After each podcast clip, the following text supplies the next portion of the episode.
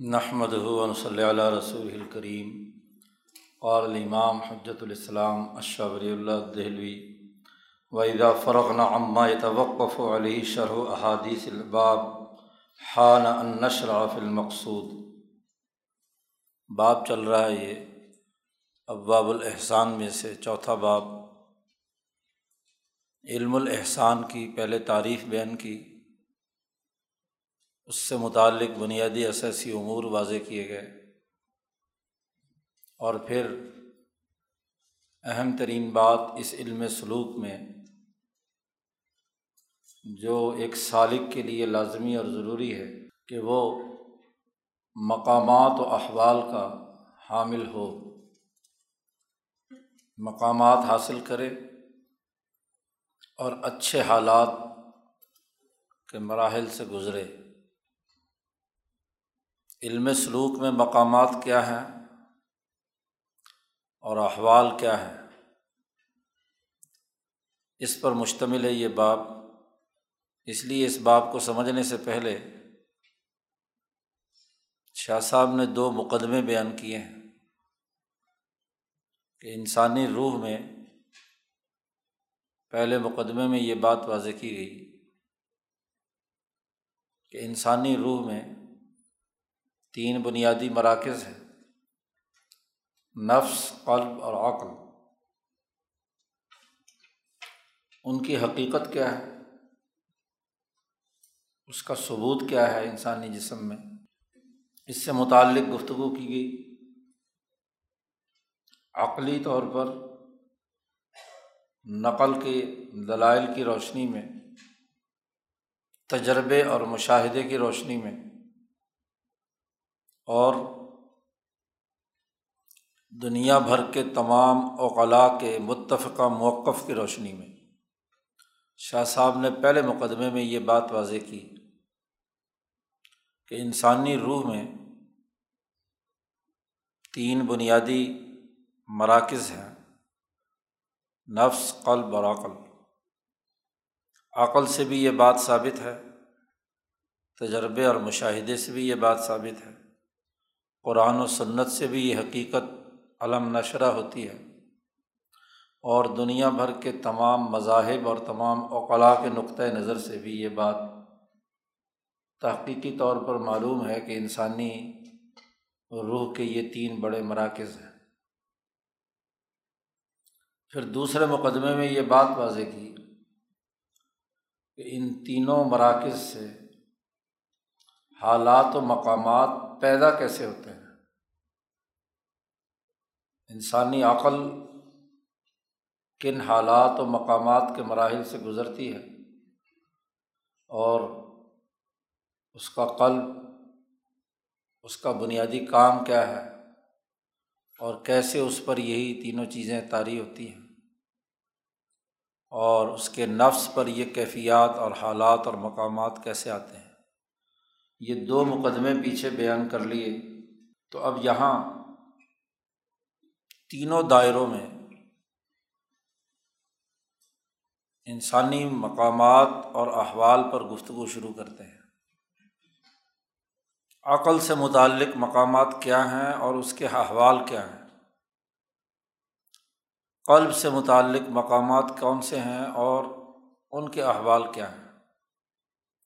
اور نفس سے متعلق بنیادی مقامات اور احوال کیا ہیں؟ مقدمہ جو پچھلی دفعہ ہم نے پڑھا تھا، دوسرا مقدمہ، وہاں بتلایا تھا کہ عقل سے متعلق پانچ بنیادی مقامات۔ پہلی بنیادی بات یہ واضح کی تھی کہ عقل سے متعلق پانچ بنیادی مقامات۔ اور قلب سے متعلق تین بنیادی مقامات۔ اور نفس سے متعلق دو بنیادی مقامات۔ صوفیہ جس سے بحث کرتے ہیں، یہ کل دس مقامات ہیں۔ اور مزید ان سے متعلق اور مقام بھی ہو سکتے ہیں۔ وہ یہاں اس باب میں اب آگے بیان کرتے ہیں۔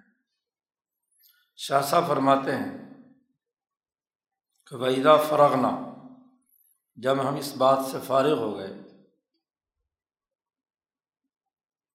کہ اس باب سے متعلق احادیث کی تشریح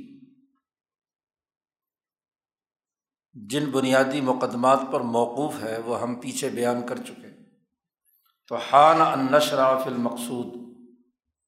اب ہم شروع ہوتے ہیں اصل مقصد کو بیان کرنے کے لیے۔ اب ہم اصل مقصد کی طرف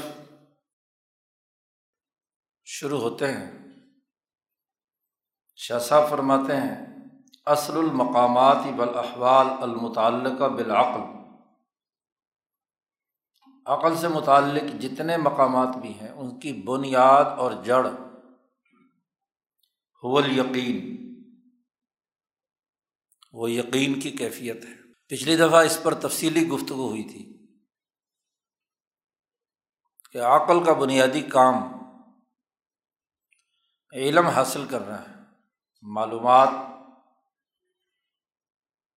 لینا ہے، ان کا تحریل و تجزیہ کرنا ہے۔ جب علم حاصل کرنا ہے، تو علم وہ ہوتا ہے جو یقینی ہو، جو شک ہے، شبہ ہے، وہم ہے زن ہے، گمان ہے، اندازہ ہے، خرص ہے، وہ علم نہیں کہلاتا۔ کسی بھی چیز سے متعلق اگر سو درجے ہوں، آپ کے پاس پچاس درجے، چالیس درجے، تیس درجے، بیس درجے، ساٹھ درجے ہوں، تو یہ علم نہیں ہے۔ چالیس فیصد تو آپ کو معلوم ہی نہیں ہے۔ علم کا منتہائی مقصود یہ ہے کہ انسان کے پاس یقین ہو۔ اس کے درجات ہو سکتے ہیں یقین کے۔ کہ علم الیقین ہے، عین الیقین ہے یا حق الیقین ہے۔ آنکھوں سے دیکھ کر آپ نے کسی چیز کا یقین قائم کیا ہے۔ علمی کلکولیشن کے ذریعے سے آپ کسی یقین تک پہنچے ہیں۔ اور ایک مشاہدہ حق ہے کہ جس میں آپ کی تمام اعضاء جو معلومات حاصل کرنے کا ممکنہ ذریعہ بن سکتے ہیں، ان تمام کو کیا ہے؟ یقین حاصل ہو گیا۔ حق الیقین اب جیسے سورج نکلا ہوا ہے دن میں، تو کسی بھی ذریعے سے اس کی پیمائش کر لو۔ آنکھوں سے، کانوں سے۔ جی سن سنا کر، دلائل، منطقی، عقلی، تمام۔ تو سورج تو نکلا ہوا ہے، ثابت ہو جائے گا۔ یہ حق الیقین ہے۔ سورج کے نکلنے میں اگر کسی کو شک ہے تو وہ ودیہیات کا انکار کر رہا ہے۔ تو عقل کا بنیادی کام الیقین۔ ہے اس لیے عقل کا پہلا اور بنیادی مقام یقین حاصل کرنا ہے۔ وین شعیب و من الیقینی یقین سے جو چیزیں پھوٹتی ہیں، اس کا جو نتیجہ ظاہر ہونا چاہیے مقامات کے اعتبار سے۔ اس کی تفصیلات یہاں شاہ صاحب بیان کرتے ہیں کہ اس یقین کے نتیجے میں جو اثرات انسان پر آنے چاہیے، ایک سالق پر جو علم الاحسان حاصل کرتا ہے، اور علم الاحسان کی حقیقت پیچھے بیان ہو چکی کہ انتا ابد اللہ کا انا کا تراہ فعلم تکن تراہ فن ہو یراک، کہ تو اللہ کی ایسی عبادت کر کے گویا کہ تو اللہ کو دیکھ رہا ہے۔ اور ایسا ممکن نہیں تو یہ تو ضرور ہو کہ اللہ تجھے دیکھ رہا ہے۔ تو یہ جو علم سلوک میں یقین ہے، ہر شعبے کا اپنا اپنا یقین ہے۔ پانی گلاس میں رکھا ہوا ہے، اس کا ایک یقین ہے۔ تو اس کے یقین کا دائرہ اس حد تک ہے۔ کھانے پینے دیگر استعمال کی اشیا کے یقین کا دائرہ اپنا ہے۔ اللہ پر یقین، علم سلوک کا مقصد اور ہدف یہ ہے۔ تو یہ یقین اصل مقام ہے عقل کا۔ عقل اس یقین تک رسائی حاصل کرے۔ اور اس کے نتیجے میں جو شعبے اس سے پھوٹتے ہیں، التوحید والاخلاص و توکل و شکر ولعنس ولحبہ و تفرید و صدیقیت و المحدثیت یہ اس کے شعبے ہیں۔ وغیر ظالی کا مما یتول ہو یہی نہیں، اگر مزید فہرست گنوائی جائے تو شاہ صاحب کہتے ہیں کہ اس کا شمار کرنا بہت لمبی گفتگو ہے۔ اس کے علاوہ بھی لیکن یقین سے جو چیزیں پھوٹتی ہیں بنیادی طور پر کسی انسان میں، علم سلوک کے اعتبار سے سب سے پہلے توحید، نمبر دو، اخلاص۔ ان کی حقیقت اور تعریف کیا ہے، وہ آگے تفصیل سے شاہ صاحب الگ الگ بیان کریں گے، ہر ایک کی۔ توکل، شکر انس، یہ سب مقامات، والحیبہ و تفرید صدیقیت، محدثیت، یہ وہ مقامات ہیں جو یقین سے پھوٹتے ہیں اور ان تمام مقامات کا تعلق عقل سے ہے، قلب سے نہیں۔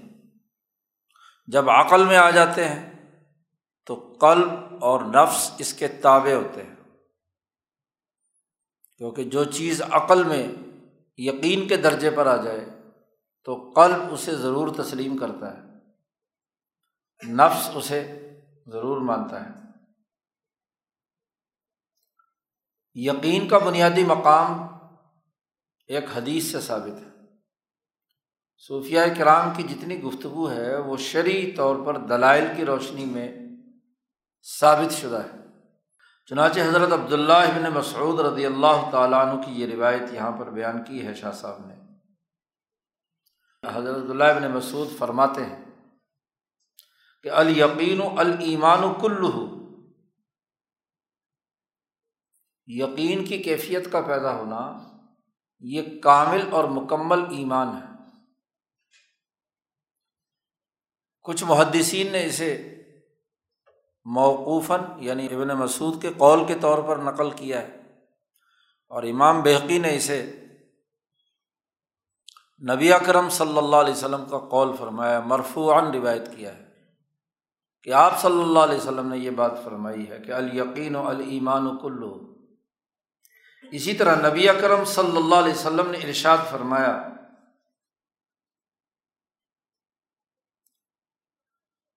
کہ وہ اقسم لنا من القینی ما تو حون بھی علینہ مصائبت دنیا اللہ سے دعا مانگی ہے نبی اکرم صلی اللہ علیہ وسلم نے کہ اے اللہ ہماری قسمت میں ایسا یقین لکھ دے کہ جس کے نتیجے میں ہمیں دنیا کی مصیبتیں برداشت کرنا آسان ہو جائے۔ تو یقین حاصل کرنے کی دعا نبی اکرم صلی اللہ علیہ وسلم مانگتے ہیں اللہ سے، کہ ہمیں ایسا یقین عنایت کر دے کہ جس کے نتیجے میں دنیا کی مصیبتیں جو یقیناً انقلاب کے راستے میں آتی ہیں، مکے کے مشرق پیسر و کسرا، جو مصیبتیں ہماری اس انقلابی جماعت کو دیتے ہیں، تو وہ برداشت کرنا ہمیں آسان ہو جائے۔ یعنی نظریے کی پختگی اور یقین اور ایمان اس درجے پر پہنچ جائے۔ ایک جملہ جو تبلیغی جماعت والوں نے اپنی زبان پہ بہت زیادہ کثرت سے ہاں جی جاری رہتا ہے کہ جی ایمان و یقین کی محنت کریں۔ یہ اصل میں تو مقام ہے یقین۔ علم الاحسان کی اصطلاح ہے۔ نبی اکرم صلی اللہ علیہ وسلم نے یہ بات فرمائی ہے۔ اس کے حاصل کرنے کا طریقہ بھی صوفیہ نے بیان کیا ہے۔ بھائی، ایمان و یقین تو حاصل ہوگا، کیسے پر؟ اس کا طریقۂ کار تو خود نبی اکرم صلی اللہ علیہ وسلم نے اپنی انقلابی جد وجہد سے واضح کر دیا۔ اس طریقے سے ہٹ کر ایمان و یقین کی محنت کیا معنی رکھتی ہے؟ کوئی حیثیت تو اس روایت میں نبی اکرم صلی اللہ علیہ وسلم نے یقین کے حوالے سے ایک بنیادی گفتگو فرمائی ہے۔ اس کا مطلب یہ کہ صوفیہ کے یہاں جو مقامات میں سے سب سے اونچے درجے کا مقام یقین ہے، وہ خود نبی اکرم صلی اللہ علیہ وسلم سے ثابت ہے۔ آپ صلی اللہ علیہ وسلم ایسے یقین کے حصول کے لیے اللہ سے دعا مانگ رہے ہیں۔ اب یقین کا مطلب کیا ہے؟ شاہ صاحب یہ واضح کرتے ہیں۔ اقول شاہ صاحب فرماتے ہیں کہ میں کہتا ہوں کہ مان یقینی یؤمن بما جا اب شرع من مسلط القدر و مسلط المعاد۔ یقین کا معنی اور مطلب یہ ہے کہ انسان ایمان لائے ان تمام باتوں پر۔ جو شریعت نے بیان کی ہیں دو بنیادی مسائل کے حوالے سے۔ ایک مسئلے کا تعلق مسئلہ تقدیر سے ہے مسلط القدر۔ اور دوسرے مسئلے کا تعلق ہے مسلط المعاد۔ آخرت کے معاملات سے متعلق جو بنیادی مسئلہ ہے سمجھنے کا، ان دونوں سے تعلق ہے۔ اس لیے مولانا سندھی جو ایک جملہ استعمال فرماتے ہیں کہ قیامات سے متعلق جتنے بھی امور حضرت محمد مصطفیٰ صلی اللہ علیہ وسلم نے بیان کیے ہیں کہ قبر میں یہ حال ہوگا اور حشر میں یہ ہوگا اور موت کے بعد یہ معاملات ہوں گے، وہاں ایک جملہ ہے شاہ ولی اللہ اور ان کے فلسفے میں مولانا سندھی کا کہ یہ ساری گفتگو عقلی ہے۔ وہاں مولانا نے کہا کہ یہ آج کل کے علماء کو کیا ہو گیا؟ کہ جو بات جس مسئلے کا تعلق عقل سے ہے، اسی کو ان علماء نے کیا ہے، غیر عقلی بنانے کے لیے کوشش کی بھی ہے کہ جی بس تعبدی طور پر بغیر عقل استعمال کیے ہوئے مان لو، مسئلہ تقدیر میں بھی عقل نہ دوڑاؤ اور مسئلہ معاد میں بھی عقل نہ دوڑاؤ جبکہ دونوں مسئلوں کا تعلق دائرۂ عقل سے ہے۔ اور شاہ صاحب نے ان دونوں مسئلوں پر بڑی تفصیلی گفتگو پیچھے آپ پڑھائے ہیں کہ تقدیر کا حقیقی مطلب کیا ہے۔ اور آخرت کا مسئلہ بنیادی طور پر کیا ہے۔ تو ان دونوں مسئلوں پر جو کچھ شریعت نے بنیادی حکم دیا ہے، اس پر ایمان رکھنا۔ یہ یقین کا ایک مطلب ہے۔ پہلا، شاہ صاحب کہتے ہیں یہ دونوں مسائل ایمان کی صورت میں انسانی عقل پر اتنے غالب آ جائیں کہ حتیٰ یم تلی عقل ہو اس کی عقل ان دونوں مسئلوں کے فہم اور سمجھ سے لبریز ہو جائے، بھر جائے۔ اور وہ یہ ترشح من عقل ہی اور اس کی عقل سے، اس کے قلب پر ایسے عقلی فیوزات و برکات اور رشحات، قطرے، ٹپکیں اس کے قلب اور نفس پر کہ حتیٰ یسیر المتیقن بھی کل معائن المحسوس، جو اس پر یقین رکھنے والا ہے، وہ ان تمام چیزوں کو جیسے محسوسات کا ادراک اور معائنہ کرتا ہے، ایسے ہی وہ ان دونوں مسئلوں کو بالخصوص محسوس طریقے پر معائنے کے طور پر گویا کہ دیکھ رہا ہے کہ پوری کائنات کا نظم و نسق اللہ کی تقدیر کے مطابق کیسے چل رہا ہے۔ اس کا مشاہدہ اسے حاصل ہو جائے۔ اور آخرت کا یقین مشاہدے کی طرح اسے محسوس ہو جائے کہ مرنے کے بعد یہ کچھ ہو رہا، یہ ہو رہا ہے، یا مردوں کے ساتھ یہ معاملہ ہو رہا ہے۔ یہ اسے مشاہدے کے طور پر اس کے سامنے آ جائے، اس یقین کے نتیجے۔ میں تو دو بنیادی مسئلے مسلط القدر اور مسلط المعاد۔ شریعت نے جو بنیادی احکامات اس حوالے سے دیے ہیں، ان پر پختہ یقین اور ایمان کا ہونا۔ اور شاہ صاحب کہتے ہیں کہ جو نبی کرم صلی اللہ علیہ وسلم نے فرمایا کہ الیقین ہو المان و کل ہو کہ یقین ہی دراصل ایمان ہے مکمل طور پر، اس کی وجہ یہ ہے کہ شاہ صاحب فرماتے ہیں العمدۃ فی تہذیب العقل۔ اس لیے کہ عقل کے مہذب ہونے میں سب سے عمدہ ترین بات یہ ہے کہ انسان کو یقین حاصل ہو جائے۔ تو جب عقل یقین سے آراستہ اور پیراستہ ہو جاتی ہے تو پورا ایمان آ گیا۔ وہ تہذیب العقل ہو سبب و فی تہذیب القلب و نفس عقل مہذب ہو گئی تو یہی بنیادی سبب اور علت ہے کہ انسانی قلب مہذب ہو گیا اور انسانی نفس مہذب ہو گیا۔ تو نفس اور قلب کی تہذیب عقل پر موقوف ہے اور عقل اگر مہذب ہو گئی، تہذیب یافتہ ہو گئی، تو گویا کہ دونوں چیزیں مہذب ہو گئی۔ اس لیے علیمان و کلو جو آپ صلی اللہ علیہ وسلم نے فرمایا کہ یقین ہی کامل ایمان ہے۔ وزال کا اس کی وجہ یہ ہے۔ شاہ صاحب فرماتے ہیں لن یقین ایزا غالب القلب۔ عقلی یقین جب قلب پر غالب آتا ہے، تو ان شعب امن ہو اس سے پھوٹتے ہیں بہت سارے شعبن کثیرہ، بہت سے شعبے۔ فلاں یقاف مما یقاف من الناس فی العادتی پھر انسان نہیں ڈرتا جس سے عام طور پر انسان ڈرتے ہیں۔ پچھلا مقدمہ اگر آپ کو یاد ہے، پچھلا سبق کہ قلب کا بنیادی کام تین تھے۔ ان میں سے ایک خوف اور ایک رجا۔ کہ اللہ کا ڈر یا امید۔ قصد، خوف اور رجا۔ تین بنیادی فنکشن ہے کس کے قلب کے۔ ارادہ باندھنا جو چیز غلط ہے یا آج انسان محسوس کرتا ہے کہ میرے مخالف ہے۔ اس سے ڈرنا۔ اور جو موافق ہے، اس کے بارے میں امید باندھنا، خوشی کا اظہار کرنا، یہ قلب کے کام ہے۔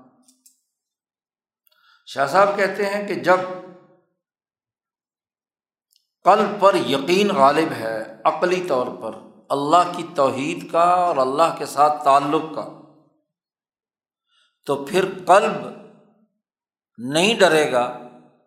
اس سے جس سے عام طور پر لوگ ڈرتے ہیں، خوف زدہ نہیں ہوگا۔ فلاں یقاف و مما یقاف من الناز فی العادت اس بات کو جانتے ہوئے کہ اللہ ماں اصابہ ہو جو کچھ اسے مصیبت آنے والی ہے یا پہنچنے والی ہے، اس میں کوئی غلطی نہیں ہے، کوئی خطا نہیں ہے۔ کیونکہ کائنات ایک سسٹم کے تحت چل رہی ہے، تقدیر کے تحت چل رہی ہے۔ جو پہنچنا ہے وہ پہنچنی ہے۔ اب ڈر کس بات کا؟ خوف کس بات کا؟ وما اختہ ہو اور جہاں اس سے غلطی ہوئی ہے تو وہ کبھی بھی درست راستے پر نہیں پہنچ پائے گا۔ لم یقن لی یوسیب سے ملے۔ اور اس کے نتیجے میں وہ یوحون علیہ مصائب الدنیا ات میں بما وعید فی الآخرہ اس پر دنیا کے مصائب اسے برداشت کرنا آسان ہو جائیں گے۔ کہ اسے یہ یقین ہے کہ بال فرض اگر مجھے یہاں کام کرتے ہوئے موت بھی آ جاتی ہے۔ زیادہ سے زیادہ یہی ہو سکتا نا خوف کہ میں یہ جو انقلابی کام کر رہا ہوں یا اللہ کی رضا کے لیے کام کر رہا ہوں اس میں میری جان بھی چلی گئی، موت آ بھی گئی۔ یہی ہو سکتا ہے، اس سے بڑھ کر تو کچھ اور نہیں ہو سکتا اس دنیا میں۔ تو آخرت میں اللہ کا ایک وعدہ ہے کہ جو اللہ کے سسٹم کے تحت اس کے نظام کو غالب کرنے کے لیے کردار ادا کرتا ہے، اپنی جان بھی لڑا دیتا ہے، شہید بھی ہو جاتا ہے، تو اسے ضرور بدلا ملنا ہے۔ تو آخرت کے وعدے پر اسے معائنے کی طرح پورا یقین اور اعتماد ہے۔ مسئلہ قدر پر بھی کہ اس وقت دنیا کا جو نظام چل رہا ہے وہ ایک سسٹم کے تحت ہے۔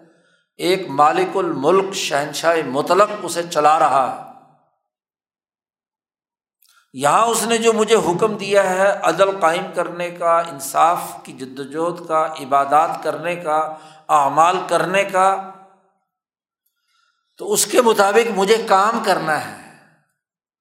چاہے کچھ ہو جائے۔ اور اسے اس بات کا یقین ہے کہ اس کام کے نتائج موت کے بعد یقینی طور پر آنے ہیں۔ اس میں کوئی شک اور شبے کی بات نہیں ہے۔ جیسے دنیا میں ایک انسان کو کسی حکومت پر یقین ہوتا ہے، تو اس حکومت کے سسٹم پر یقین کے نتیجے میں انسان حکومت نے جو وعدے کیے ہوئے ہوں، اس کے مطابق دل لگا کر کام کرتا ہے۔ اسے یقین ہے کہ یہ وعدہ ضرور پورا ہوگا۔ ایسے ہی اللہ تبارک و تعالیٰ جو حکمران مطلق ہے پوری کائنات کا، تو عقلی طور پر جب یہ بات واضح ہو گئی کہ نظام اس کے کنٹرول میں ہے اور مجھے شریعت کے مطابق عمل کرنا ہے سچائی کو قائم رکھنا ہے، عدل قائم رکھنا ہے، اس کے لیے جد وجہد اور کوشش کرنی ہے۔ جو بھی ما جا بہشرا شریعت میں جو حکم آ چکا ہے، اس کے مطابق اسے کام کرنا ہے۔ تو اس کے نتائج پر پختہ یقین۔ تو اس کے لیے دنیا کی مصیبتیں آسان ہو جائیں۔ گی وہ تصدری نفس ہو بال اسباب المتکثرت اور بالفرض کثرت اسباب کی وجہ سے وہ نتائج سامنے نہیں آ رہے کیونکہ کائنات ایک سسٹم کے تحت چل رہی ہے۔ امتحان گاہ ہے۔ امتحان لینے کے لیے انسانوں کو اختیار دیا ہے۔ اچھا کریں یا برا کریں۔ تو اگر کوئی برا کرنے والا دشمن موجود ہے، فرعون ہے، نمرود ہے، شداد ہے، سامراج ہے، انسان دشمن ہے، تو دنیا کے اس سسٹم میں، اس امتحان گاہ میں ان کو بھی کام کرنے کی اجازت ہے۔ آپ کے نتائج نہیں آ رہے، تو وہ اپنے نفس کو عیب دیتا ہے، اپنے نفس کو کمزور سمجھتا ہے کہ میں نے وہ کام شاید جان لڑا کر نہیں کیا جو ابھی نتیجہ نہیں نکلا۔ اس بات کو جانتے ہوئے کہ ان القدرت الوجوبیہ قدرت الوجوبیہ ہی المؤثرہ فی العالم بال اختیاری ارادہ کہ وہ تقدیر قدرت اللہ تبارک و تعالیٰ کی جو لازمی ہے اس کائنات کے اندر، وہی دراصل مؤثر ہے۔ اپنے اختیار اور ارادے کے مطابق۔ حضرت سندھی تشریح کرتے ہیں اس کی کہ القدرت الوجوبیہ کا لفظ آیا تھا یہاں۔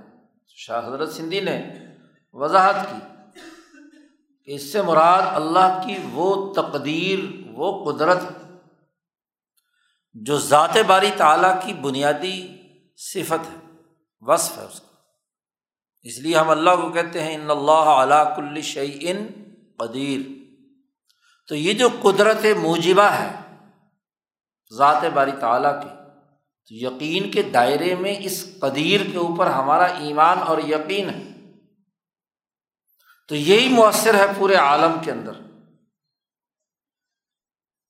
باقی رہی اسباب عادیہ وہ بھی ان الاسباب العادیہ۔ اسباب عادتاً جو درمیان میں ہیں، واسطے ہیں تو اس میں بسا اوقات انسان کی کوششیں کمزور پڑ جاتی ہیں۔ ان تمام معاملات میں جہاں انسان کر رہا ہوتا ہے۔ تو اگر نتائج نہیں آ رہے تو اپنی کمزوری سمجھے۔ یہ مطلب ہے یقین کا۔ کیونکہ جو سسٹم ہے وہ غلط نہیں ہو سکتا۔ وہ تو اللہ کے قبضۂ قدرت میں ہے۔ اصل مؤثر حقیقی اس کائنات کے نظام میں وہی ذات ہے۔ تو اس کی قدرت موجبہ پر یقین رکھ کر کام کرے گا کہ وہ تو نتائج ضرور آنے ہیں۔ خواہش دنیا میں نہیں آئے یا اس لمحے نہیں آئے، کیونکہ یہاں اس سسٹم کا تقاضا ہے کہ یہاں لوگوں کو فری ہینڈ دیا جائے۔ یہاں اگر کوئی ظالم کافر قابو میں نہیں آ رہا اور اس کی شیطنت بڑھتی جا رہی ہے، تو اس کا ایک نتیجہ ضرور نکلنا ہے۔ دنیا میں، اور اگر دنیا میں نہیں نکل سکا تو آخرت میں تو ضرور ہے۔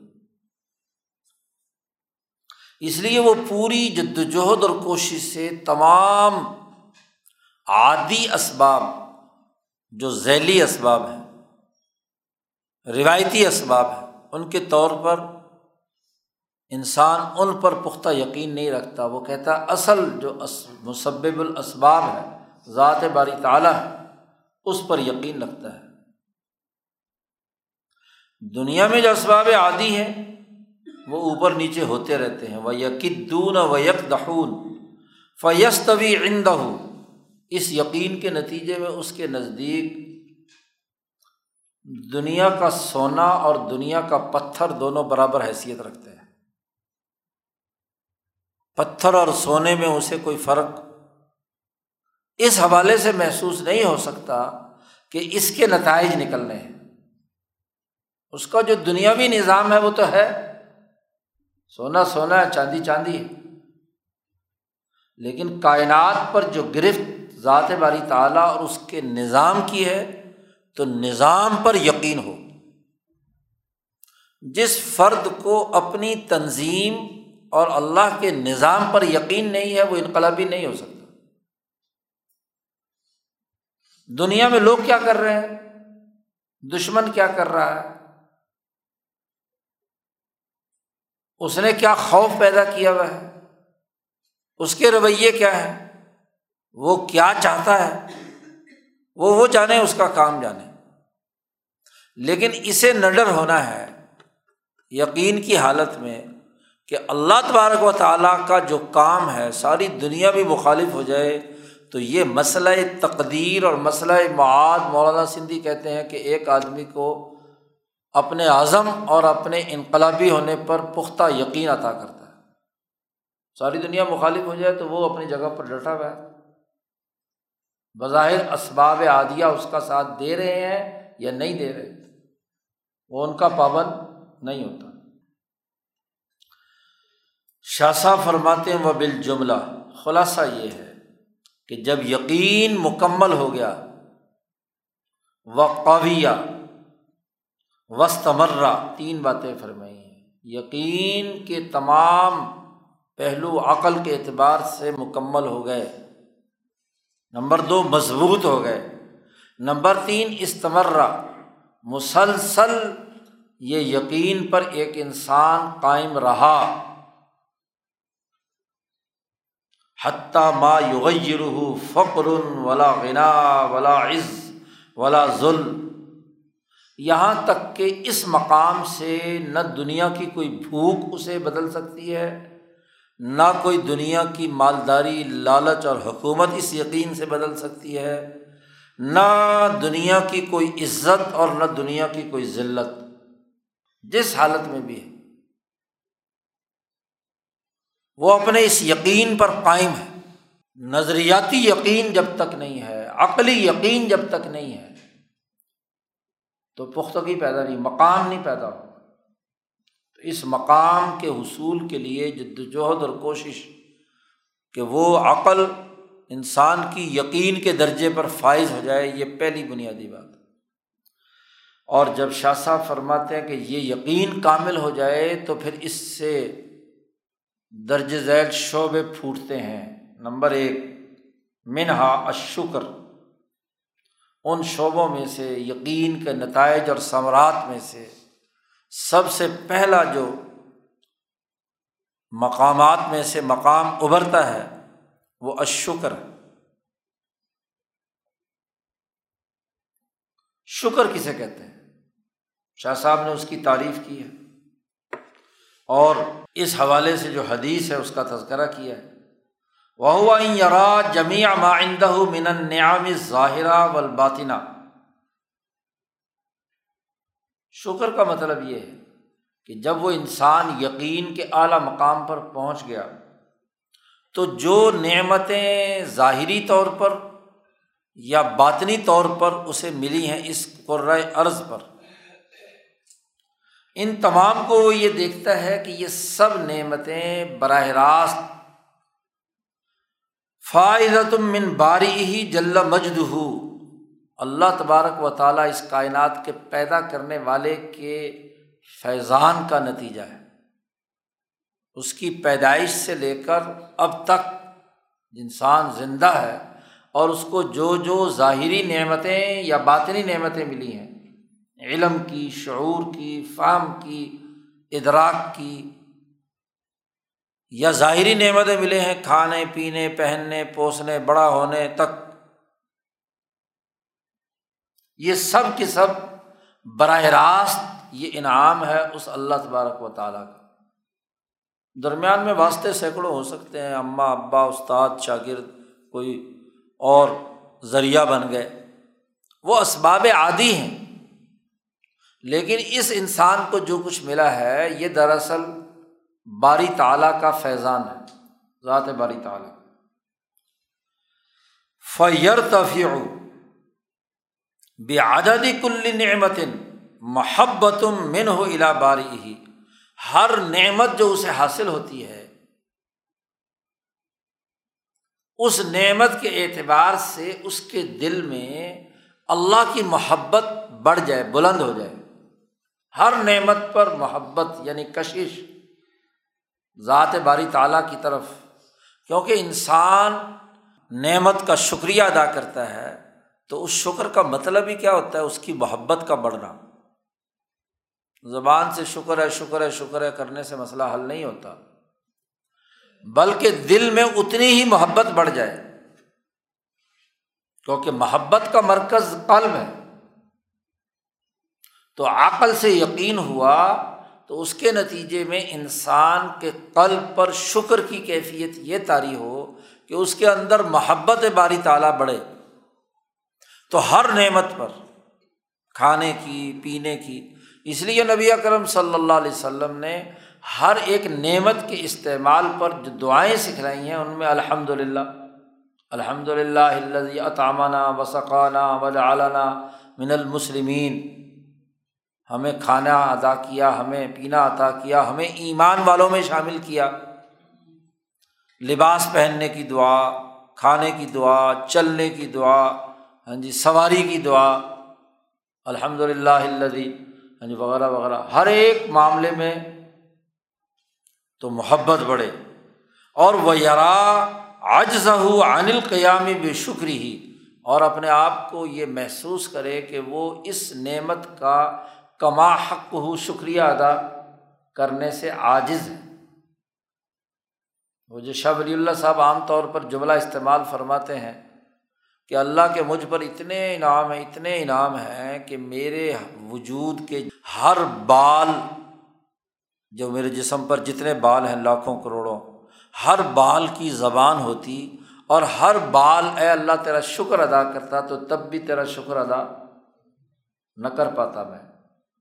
بار بار یہ شاہ صاحب اپنی کتابوں میں یہ جملہ نقل کرتے ہیں۔ فیض محلو و شافی شعین وہ اس نعمت اور شکر میں ذات باری تعالیٰ میں مزمحل ہو جائے اور ویتلاشا یہ عربی والوں نے جملہ بنا لیا اصل میں تو لاشے تھا۔ لاشے سے تلاشا یا تلاشا ایک گردان بنا لی کہ وہ اپنے آپ کو لاشائے محسوس کرے۔ شکر کا مطلب یہ اللہ کی ذات باری تعالیٰ کے سامنے۔ اس پر نبی اکرم صلی اللہ علیہ وسلم کی حدیث لائے ہیں۔ آپ صلی اللہ علیہ وسلم نے ارشاد فرمایا کہ اول الجنت الحمادون۔ جنت میں سب سے پہلے جو لوگ بلائے جائیں گے وہ حمادون ہوں گے۔ کون؟ اللہ دین یحمدون اللہ تعالیٰ فسرائے و ذرائے وہ لوگ جو اللہ کا شکر ادا کرتے ہیں ہر سختی میں اور ہر خوشی کی حالت میں۔ جی۔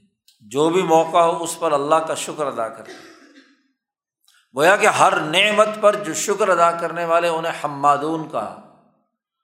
اور یہ حمادون جو ہیں ان کو سب سے پہلے جنت میں بلایا جائے گا۔ اس کا مطلب یہ کہ شکر ایک مقام ہے۔ اور جسے یہ حاصل ہوتا ہے اس کو جنت میں۔ بلایا جاتا ہے۔ اب آپ صلی اللہ علیہ وسلم فرماتے کہ جنت میں سب سے پہلے انہیں کیوں بلایا جائے گا؟ اس کی وجہ بیان کرتے ہوئے شاہ صاحب فرماتے ہیں۔ اقول میں یہ کہتا ہوں کہ وزالی کا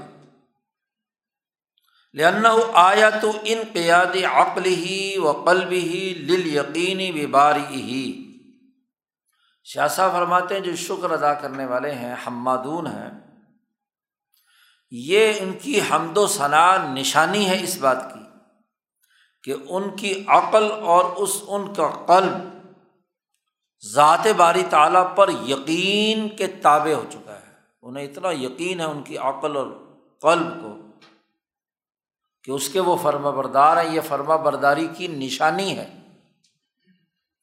ولی معرفت نعم و رویت فیضان ممباری اور یہ اس لیے بھی کہ گویا کہ اللہ کی نعمتوں کی معرفت اسے حاصل ہوئی ہے۔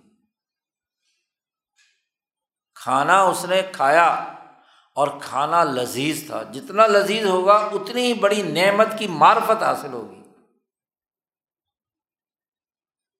سونا ملا۔ تو سونے کی قدر و قیمت کیا ہے؟ اس کی معرفت حاصل ہونا۔ اور پھر اس کا شکر ادا کرنا۔ جس کو یہی نہیں پتا کہ اس چیز کی حقیقت کیا ہے، لذت کیا ہے، تو وہ اس کا شکر کیسے ادا کرے؟ شکر کی ادائیگی کے لیے عقلی طور پر معرفت کا ہونا ضروری۔ اور وہ یہ دیکھتا ہے کہ باری تعلیٰ کا فیضان اس پر ہو رہا ہے، تبھی تو شکر ادا کرتا ہے۔ یہ اس کا شکر ادا کرنا اور اس کا معرفت حاصل کرنا، شاہ صاحب کہتے ہیں اوری فیم اس کے اندر یہ چیز پیدا کر رہی ہے کہ ایک قوت فعالہ فی عالم المثال۔ عالم مثال میں ایک فعال قوت پیدا کر دیتی ہے۔ عقل جب معرفت حاصل کرتی ہے اور قلب جب اس پر یقین کر کے شکر ادا کرتا ہے تو ایک دفعہ الحمد للہ کہنے کے نتیجے میں، عالم مثال میں ایک قوت فعالہ وجود میں آ جاتی ہے۔ تن فعل منہا القول مثالیہ بلحیا کراویہ جو قوت فعالہ کردار ادا کرتی ہے تمام مثالی قوتوں میں، اور جو اخروی اس کے شکل و صورت حیاکل ہیکل کی جمع ہے، تشخص کو کہتے ہیں، شکل و صورت کو کہتے ہیں۔ تو آخرت میں یعنی جنت میں، مولانا سندھی نے بڑی خوب تشریح کی ہے نیچے حشیے میں کہ وہ جنت میں اس کی جو شکل و صورت بیان کی گئی ہے، شکر کی۔ یا عالم مثال میں جو قوتیں بیان کی گئی ہیں۔ تو ان تمام قوتوں کو انسان مشاہدہ کرتے ہوئے دیکھتا ہے اس الحمد للہ کی قوت کے نتیجے میں۔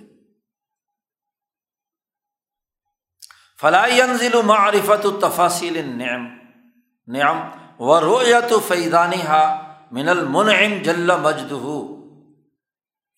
تو جتنی بھی نعمتوں کی تفصیلات کی معرفت اسے حاصل ہوئی یا اس کا فیضان کی نعمت حاصل ہوئی تو وہ گویا کہ اس کی اس دعا کا اثر ہے جو قبول کر لی گئی اللہ کے سخاوت کے دروازے کو کھٹکھٹانے کے نتیجے میں۔ ایک آدمی نے حمد و ثنا بیان کر کے اللہ سے دعا کی تو اس دعا نے جا کر ایک عالم مثال کے اندر اتنی طاقتور قوت پیدا کر دی کہ وہ اس نعمت کو دنیا میں لانے والا جو نظام ہے وہ حرکت میں آ گیا۔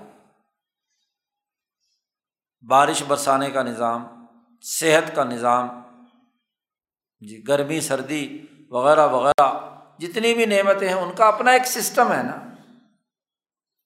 تو گویا کہ پورے سسٹم کو اس نے پش کر دیا۔ اس کے قلب سے نکلنے والی اس یقین کی اور شکر کی کیفیت نے یہ وہ بنیادی چیز ہے معرفت کے نتیجے میں۔ کہ چونکہ وہ اس سسٹم پر یقین رکھتا ہے۔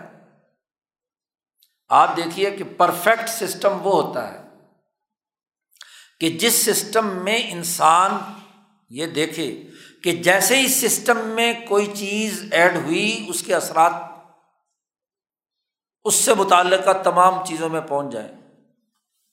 اس لیے آج کل اس سسٹم کو بہتر سمجھا جاتا ہے کہ ایک کمانڈ دیں اور اس سے ریلیٹڈ تمام چیزوں میں وہ اثرات ظاہر ہو جائیں۔ جو اس سے مطلوب ہے، تو وہ تو پرفیکٹ سسٹم ہے نا۔ اور جہاں درخواست پڑی رہے اور جناب اس کو پہیے لگانے پڑیں اس کو بہت سارے اور کام کرنے پڑیں جیسے پاکستانیوں کو مصیبت بھگتنی پڑتی ہے، تو وہ تو نظام فاصد ہے۔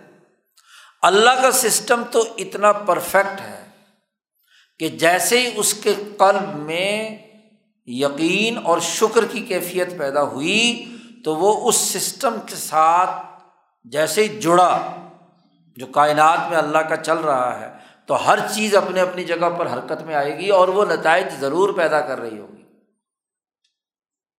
اور نبی اکرم صلی اللہ علیہ وسلم نے اس حوالے سے جو باتیں بیان فرمائیں، دراصل اس سسٹم کے مشاہدے سے فرمائی کہ یہ پڑھو گے تو یہ نتیجہ ہوگا۔ یہ کرو گے تو یہ نتیجہ ہوگا۔ نا شکری کرو گے تو یہ نتیجہ ہوگا، شکر کرو گے تو یہ نتیجہ ہوگا۔ اس لیے اللہ نے کہا والا ان شکر تم لزید اللہ کم اگر تم شکر ادا کرو گے تو میں تمہیں مزید اضافہ۔ تو یہ زیادتی کا مطلب کیا ہے؟ کہ اس شکر نے جا کر عالم مثال میں ایک قوت فعالہ پیدا کر دی، جس قوت نے اس پورے نعمت کے نظام کو مزید کیا ہے؟ حرکت میں لا لا کر مزید چیزیں پیدا کر دیں، اضافہ کر دیا۔ تو جب سسٹم پر یقین ہے، تو ضرور ایسا نتیجہ آئے گا۔ جو اپنی حکومت پر یقین نہیں رکھتا، تو وہ نتیجہ کیسے ہوگا؟ وہ کہے گی، حکومت کہے گی کہ بھائی اس کو ہماری بات پر تو یقین ہے نہیں۔ جی یہ ہمیں تسلیم ہی نہیں کر رہا۔ تو اس کو کیوں دیا جائے؟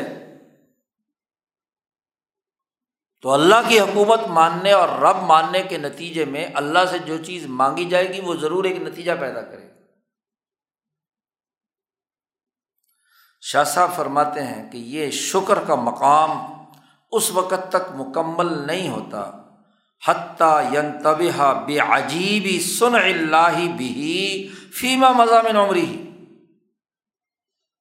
کہ آدمی ایک سالق سلوک طے کرتے کرتے احسان والا محسن جب مقام شکر پر سفر شروع کرتا ہے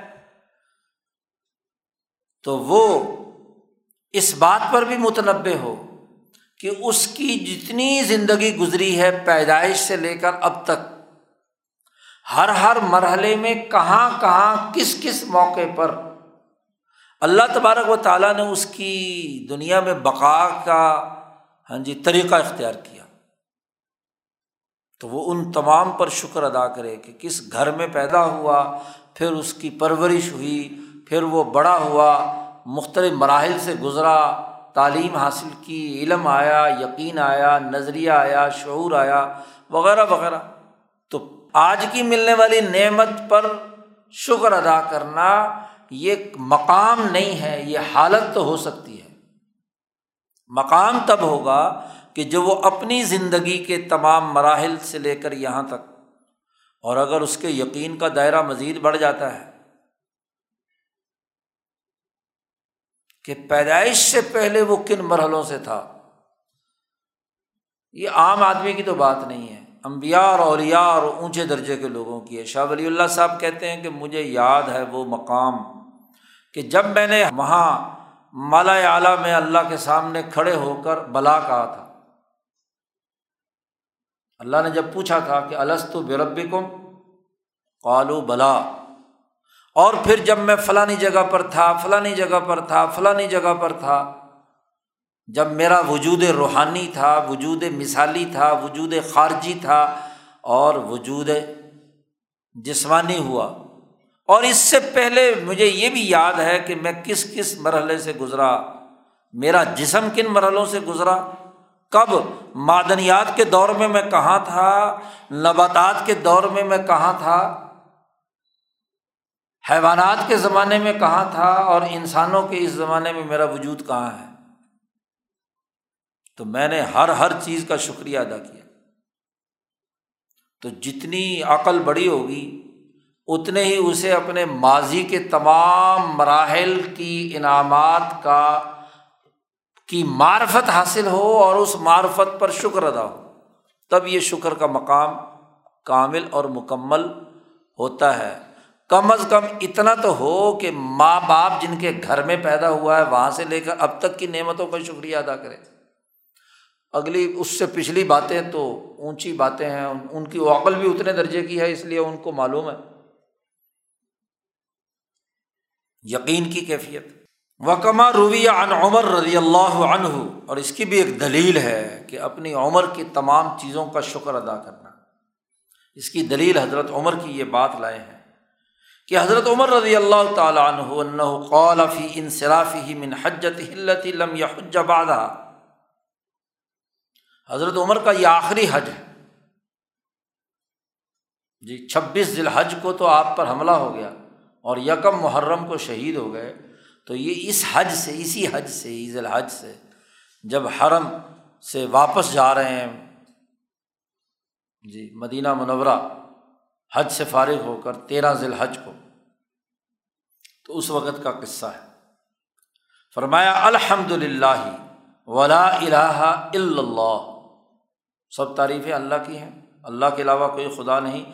یوتی میں یشاؤ ما یشاؤ عمر فاروق جیسا عظیم حکمران پوری دنیا پر حاکم ہے اس وقت، تو اس وقت کہہ رہے ہیں کہ اللہ کا شکر ہے، اللہ کے علاوہ کوئی خدا نہیں، وہ عطا کرتا ہے، جسے عطا کرتا ہے، جو چاہے۔ مکہ سے ابھی نکلے ہیں، پاس ہی ایک وادی ہے زجنان، اس سے گزر رہے ہیں۔ تو اس وادی کو دیکھ کر کہتے ہیں، لقد کن تو بحاظ الوادی اور آ میں اس وادی سے گزر تھا ایک زمانہ جب میں چرایا کرتا تھا اپنے باپ خطاب کے اونٹ۔ ایک زمانہ وہ تھا۔ میرے بچپن کا زمانہ، ابتدائی جوانی کا زمانہ۔ میں چراتا تھا اونٹ خطاب کے۔ وکان فضن غلیزن اور میرا باپ بہت ہی شدت والا سخت مزاج آدمی تھا، غصے والا آدمی۔ فضن غلیزن یت ابنی ایزا عامل تو میں جب کام کاج کرتا تھا، اپنے باپ کے لیے اونٹ چلاتا تھا، تو وہ مجھے بہت ہی تھکا دیتا تھا۔ بہت اس کی طرف سے کام دے دیا جاتا تھا۔ اور میری پٹائی کرتا تھا۔ اور یزری بنی میری پٹائی کرتا تھا میرا باپ، اگر مجھ سے اس کام کرنے میں کوتاہی ہو جاتی، ایک تو کام بہت زیادہ دے دیا، تھکا دینے والا، اور کام کرنے میں اگر کوئی کوتاہی ہوتی تو میری پٹائی کرتا تھا۔ عمر فاروق فرماتے ہیں کہ آج وہ دن ہے کہ لقد اسبح تو و امسئی تو میں صبح کرتا ہوں اور شام کرتا ہوں۔ اور اس وقت اس عرض پر میرے اور اللہ کے درمیان کوئی حکمران نہیں ہے جو مجھ پر حکم چلائے۔ دنیا کا حکمران میں ہوں اور مجھ پر میرا حکمران کون ہے؟ اللہ آج یہ وقت معاملہ ہے۔ جو حکم جاری کر دوں وہ نافذ ہوتا ہے۔ جس کو جو کام دے دوں، وہ اسے کرنا پڑتا ہے۔ مجھے تھکا دینے والا، کام دینے والا اب کوئی نہیں رہا سوائے اللہ کے اور کوئی نہیں۔ ایک وقت وہ تھا کہ جب میرا باپ مجھے مارتا تھا اور ایک وقت یہ ہے کہ آج میں صبح شام کرتا ہوں، میرے اور اللہ کے درمیان کوئی نہیں، کائنات۔ لئی سا بینی و بین اللہ احدن اخ شاہ کوئی ایک ہو جس سے میں ڈرتا ہوں۔ آج یہ معاملہ ہے۔ اس وقت تو باپ کا ڈر لگا رہتا تھا۔ تو گویا کہ آخری عمر میں شکر کا آخری مقام کہ جہاں عمر فاروق اپنی ماضی کی تمام چیزوں کا کو یاد کر کے شکر ادا کر رہے ہیں۔ جی۔ تو گویا کہ شکر مکمل تب ہوتا ہے کہ جب بچپن سے ہوش سنبھالنے سے کم از کم لے کر اب تک کی پوری زندگی میں اللہ کی حکمرانی اور اس کی حمد و ثناء پیش نظر تو یقین سے جو عقل کا بنیادی مقام ہے، اس سے جو شعبے پھوٹتے ہیں، ان میں پہلا اشکر نمبر دو ومنہا اتوکل اس یقین سے ہی ایک اور مقام پھوٹتا ہے، جسے کہا جاتا ہے توکل۔ اور توکل کیا ہے؟ اس کی تعریف شاہ صاحب نے پہلے بیان کی ہے، پھر حدیث اس کے ثبوت کے لیے لائے ہیں، پھر اس حدیث کی تشریح کرتے ہیں، جیسا کہ پیچھے بھی کیا۔ یغلب علیہ الیقین توکل اس کا ہوتا ہے جس پر یقین غالب ہو۔ جو بیچارہ ڈھل مل یقین ہو، وہ اگر توکل کے نام سے کوئی ڈرامہ کرے بھی تو فیل ہو جاتا ہے۔ توکل سے پہلے یقین کا ہونا ضروری ہے۔ یقین ہی نہیں ہے آپ کو، تو پھر توکل کیسا؟ اس لیے توکل میں ہوتا کیا ہے کہ یقین اس پر غالب آ جائے۔ اتنا غالب آ جائے، اتنا غالب آ جائے کہ حتیٰ یف تورا سا فی جلب المنافعی و دف المزار من قبل الاسباب۔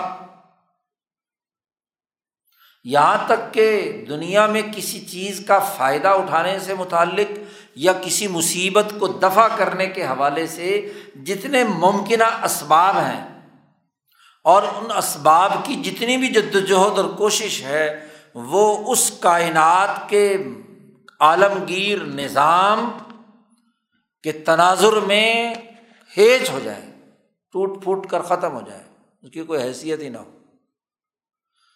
کیونکہ جتنے بھی ذیلی اسباب ہیں، وہ تو اللہ کے اختیار میں ہے سسٹم کے اختیار میں ہے۔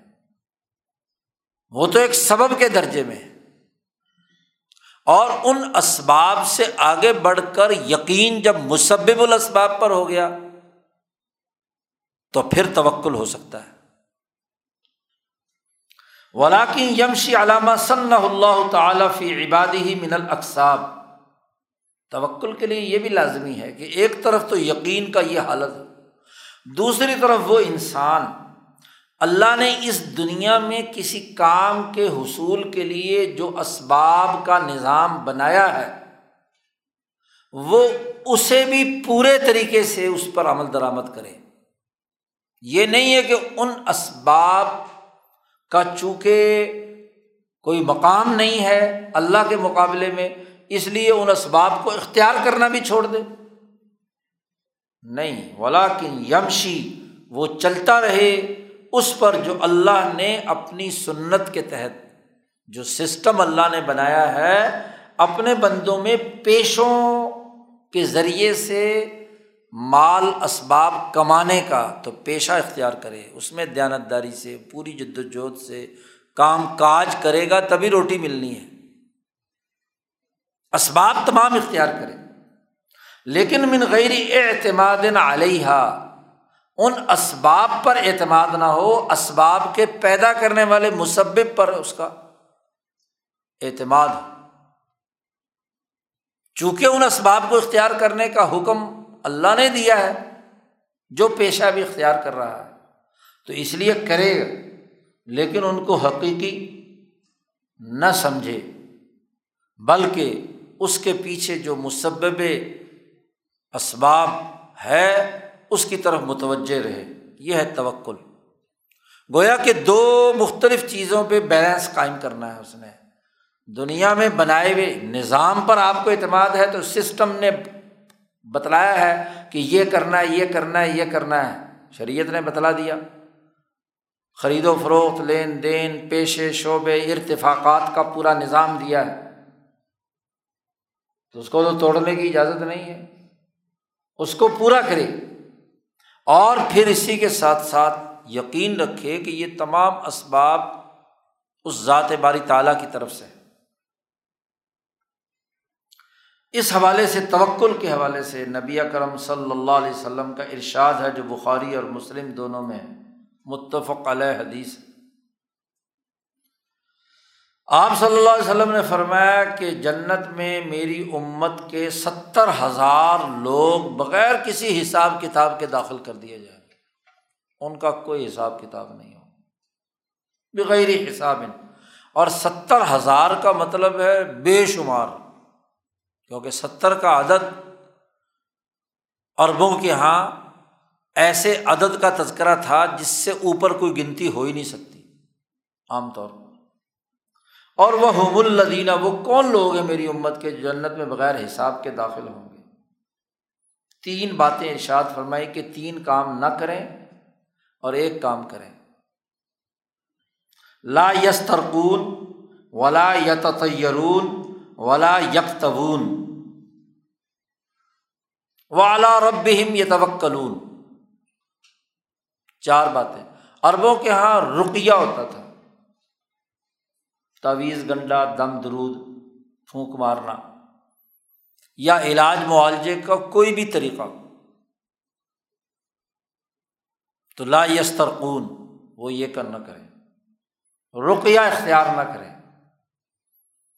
دم، درود کے پیچھے نہ بھاگتے پھریں۔ تعویذ گنڈوں کے پیچھے۔ اور اس زمانے میں وہ تعویذ گنڈے اور وہ دم، درود جو تھے، عام طور پر شرکیہ تھے۔ کسی بت کے نام پر، کسی پیر کے نام پر، کسی قبر کے نام پر، کسی اور کے نام پر۔ جنتر منتر پڑھ کے۔ ولایت سیرون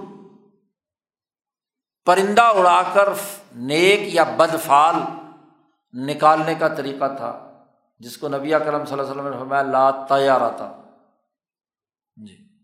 کہ اسلام میں کوئی اس طرح کی بد فالی یا نیک فالی کا چکر نہیں ہے۔ تو ولا یہ تو تیرون تیارہ اس سے منع کر دیا۔ ولا یک تبون ایک اور طریقہ علاج تھا وہاں۔ خاص طور پر جب کسی آدمی کی رگوں میں اور یہ ٹانگ کی رگ جو ہے، اس میں اگر کوئی تکلیف ہوتی تھی، تو لوہے سے ہاں جی کچھ لوگ آگ میں گرم کر کے وہ ٹھپا لگواتے تھے، جیسے جانوروں کو لگاتے نہیں ہیں، اونٹوں وونٹوں کو، بیلوں کو۔ تو بہت ہی زیادہ تکلیف ہوئی، تو وہ کسی بھی رگ کو جلا کر اس کا کنیکشن ختم کر دیتے تھے۔ کہ خون جو ہے، اس کی سپلائی نہیں ہوگی تو درد نہیں ہوگا۔ تو یہ بڑا تکلیف دے، کیونکہ ایک آدمی کو بے ہوش کیے بغیر ہی اس کو داغ لگانا بڑا تکلیف دہ عمل تھا۔ اور یہ جہنمیوں کی سزا ہے۔ جیسا کہ اللہ پاک نے کہا ہے، سونا تپا کر داغ لگایا جائے گا انہیں۔ تو یہ جو طریقہ ہے علاج کا، یہ بھی نہ اختیار کریں۔ تین کام اور ان تینوں کا تعلق مسئلہ قدر کے خلاف ہے کہ اللہ کی یقین کے بغیر آپ کسی بت پتھر کے بت یا کسی شرک یا کفر کی بنیاد پر کوئی دم درود، کوئی بد فعال یا کوئی اسی طرح داغ دغ لگانے کا، کیونکہ ارتفاقات شرعیہ کے اندر ایسا عمل جو انسان کے لیے اذیت ناک ہو، وہ درست نہیں ہے۔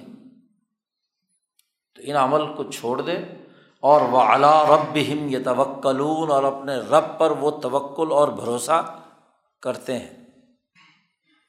کیونکہ جب اسے یہ یقین ہے کہ کائنات کا نظام اللہ کے کنٹرول میں ہے، تو اپنے رب پر توکل کرے، اعتماد کرے اور اس اعتماد کی پیچھے وضاحت کر دی کہ یقین غالب ہو۔ تو یہ سارے، یہ سب کے سب اسباب ہی ہیں۔ لیکن یہ اسباب ایسے ہیں جو جاہلانہ اور مشرکانہ یا اذیت پسندانہ ہے تو ان کو چھوڑنے کا حکم دیا گیا۔ تو توکل کا لفظ خود نبی کرم صلی اللہ علیہ وسلم نے اور قرآن میں تو سینکڑوں جگہ پر آیا، بہت ساری جگہوں پر آیا فلی توکل اوال اللہ فلی توکل المتوکلون، اللہ پر توکل کریں توکل کرنے والے۔ اقول، اس حدیث کی تشریح میں شاہ صاحب فرماتے ہیں، میں کہتا ہوں کہ انما وصف نبی بحاظہ آپ صلی اللہ علیہ وسلم نے ان اوصاف کے طور پر یہ بات بیان فرمائی ہے اے علامن اس بات کو بتلانے کے لیے کہ بے ان اسرت توکل ترک الاسباب الدی نحشر و انہا ان اسباب کو چھوڑ دینا ہے جن سے شریعت نے منع کیا۔ اس کا یہ مطلب نہیں ہے کہ وہ اسباب بھی چھوڑ دیے جائیں۔ لا ترکل اسباب اللہ صن اللہ تعالی عبادی جو اسباب واقعی اللہ تبارک و تعالیٰ نے انسانیت کے لیے بنائے ہیں، ان کے چھوڑنے کی بات نہیں ہو رہی توکل میں۔ اب گندم اٹھانے کے لیے لازمی ہے کہ اس کو کاشت کریں، سینچیں، اس کی دیکھ بھال کریں اور پھر اس سے گندم پیدا ہوگی۔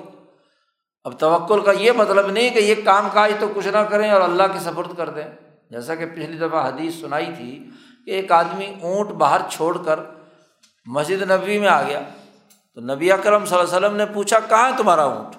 سواری کہاں ہے تمہاری؟ اس نے کہا اللہ کے توکل چھوڑ دی. تو نبی اکرم صلی اللہ علیہ وسلم نے فرمایا کہ بھائی، اللہ تیری اونٹنی کی نکیل پکڑ کر بیٹھا رہے گا مسجد کے دروازے پہ۔ پہلے اسے باندھ کسی کھونٹے سے یا اس کا باز، ٹانگ باندھ بٹھا کر، پھر اللہ پر توکل کر، اسباب اختیار کر اور پھر اللہ پر توکل کر۔ اس طرح کے لوگ ہیں جنت میں بغیر حساب کے داخل ہوں گے تو اس کی تشریح کرتے ہوئے شاہ صاحب فرماتے ہیں۔ اس کی وجہ یہ ہے کہ جب ان کے دلوں میں توکل کا مطلب پختہ ہو گیا اور اس کے نتیجے میں وہ اسباب جو منفی تھے وہ اس کے اندر سے نکل گئے اور ان کو پورا یقین ہو گیا کہ اس کائنات کے وجود میں کوئی مؤثر نہیں ہے سوائے القدرت الوجوبیہ۔ پہلے بھی یہ لفظ آیا تھا کہ واجب الوجود کی جو قدرت ہے، اللہ جو علاق الشعین قدیر ہے، اس کے ساتھ وہ جڑ گیا۔ تو اب حساب کتاب کیا کرنا ہے؟ حساب کتاب ختم ہے بغیر حساب کے جنت میں داخل ہو جائے۔ تیسرا مقام۔ جی۔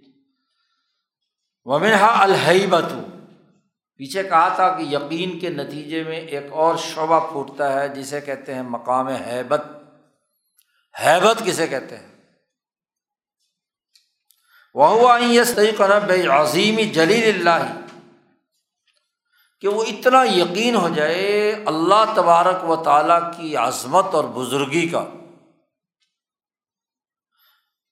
اتنا یقین اس کے حاصل ہو جائے، اس کی اللہ کی عظمت کا کہ حتیٰ یا تلاشا فی جمبی ہی یہاں تک کہ اس پہلو کے حوالے سے انسان اپنے آپ کو لا شے سمجھے۔ کوئی اس کی حقیقت حقیقت نہیں۔ جیسا کہ صدیق اکبر کا یہ مقام بیان کر رہے ہیں شاہ صاحب یہاں۔ خلافۂ راشدین کی سب سے بڑی خصوصیت ہی یہ علم الاحسان کے حوالے سے بلند ترین مقامات پر فائز ہونا ہے۔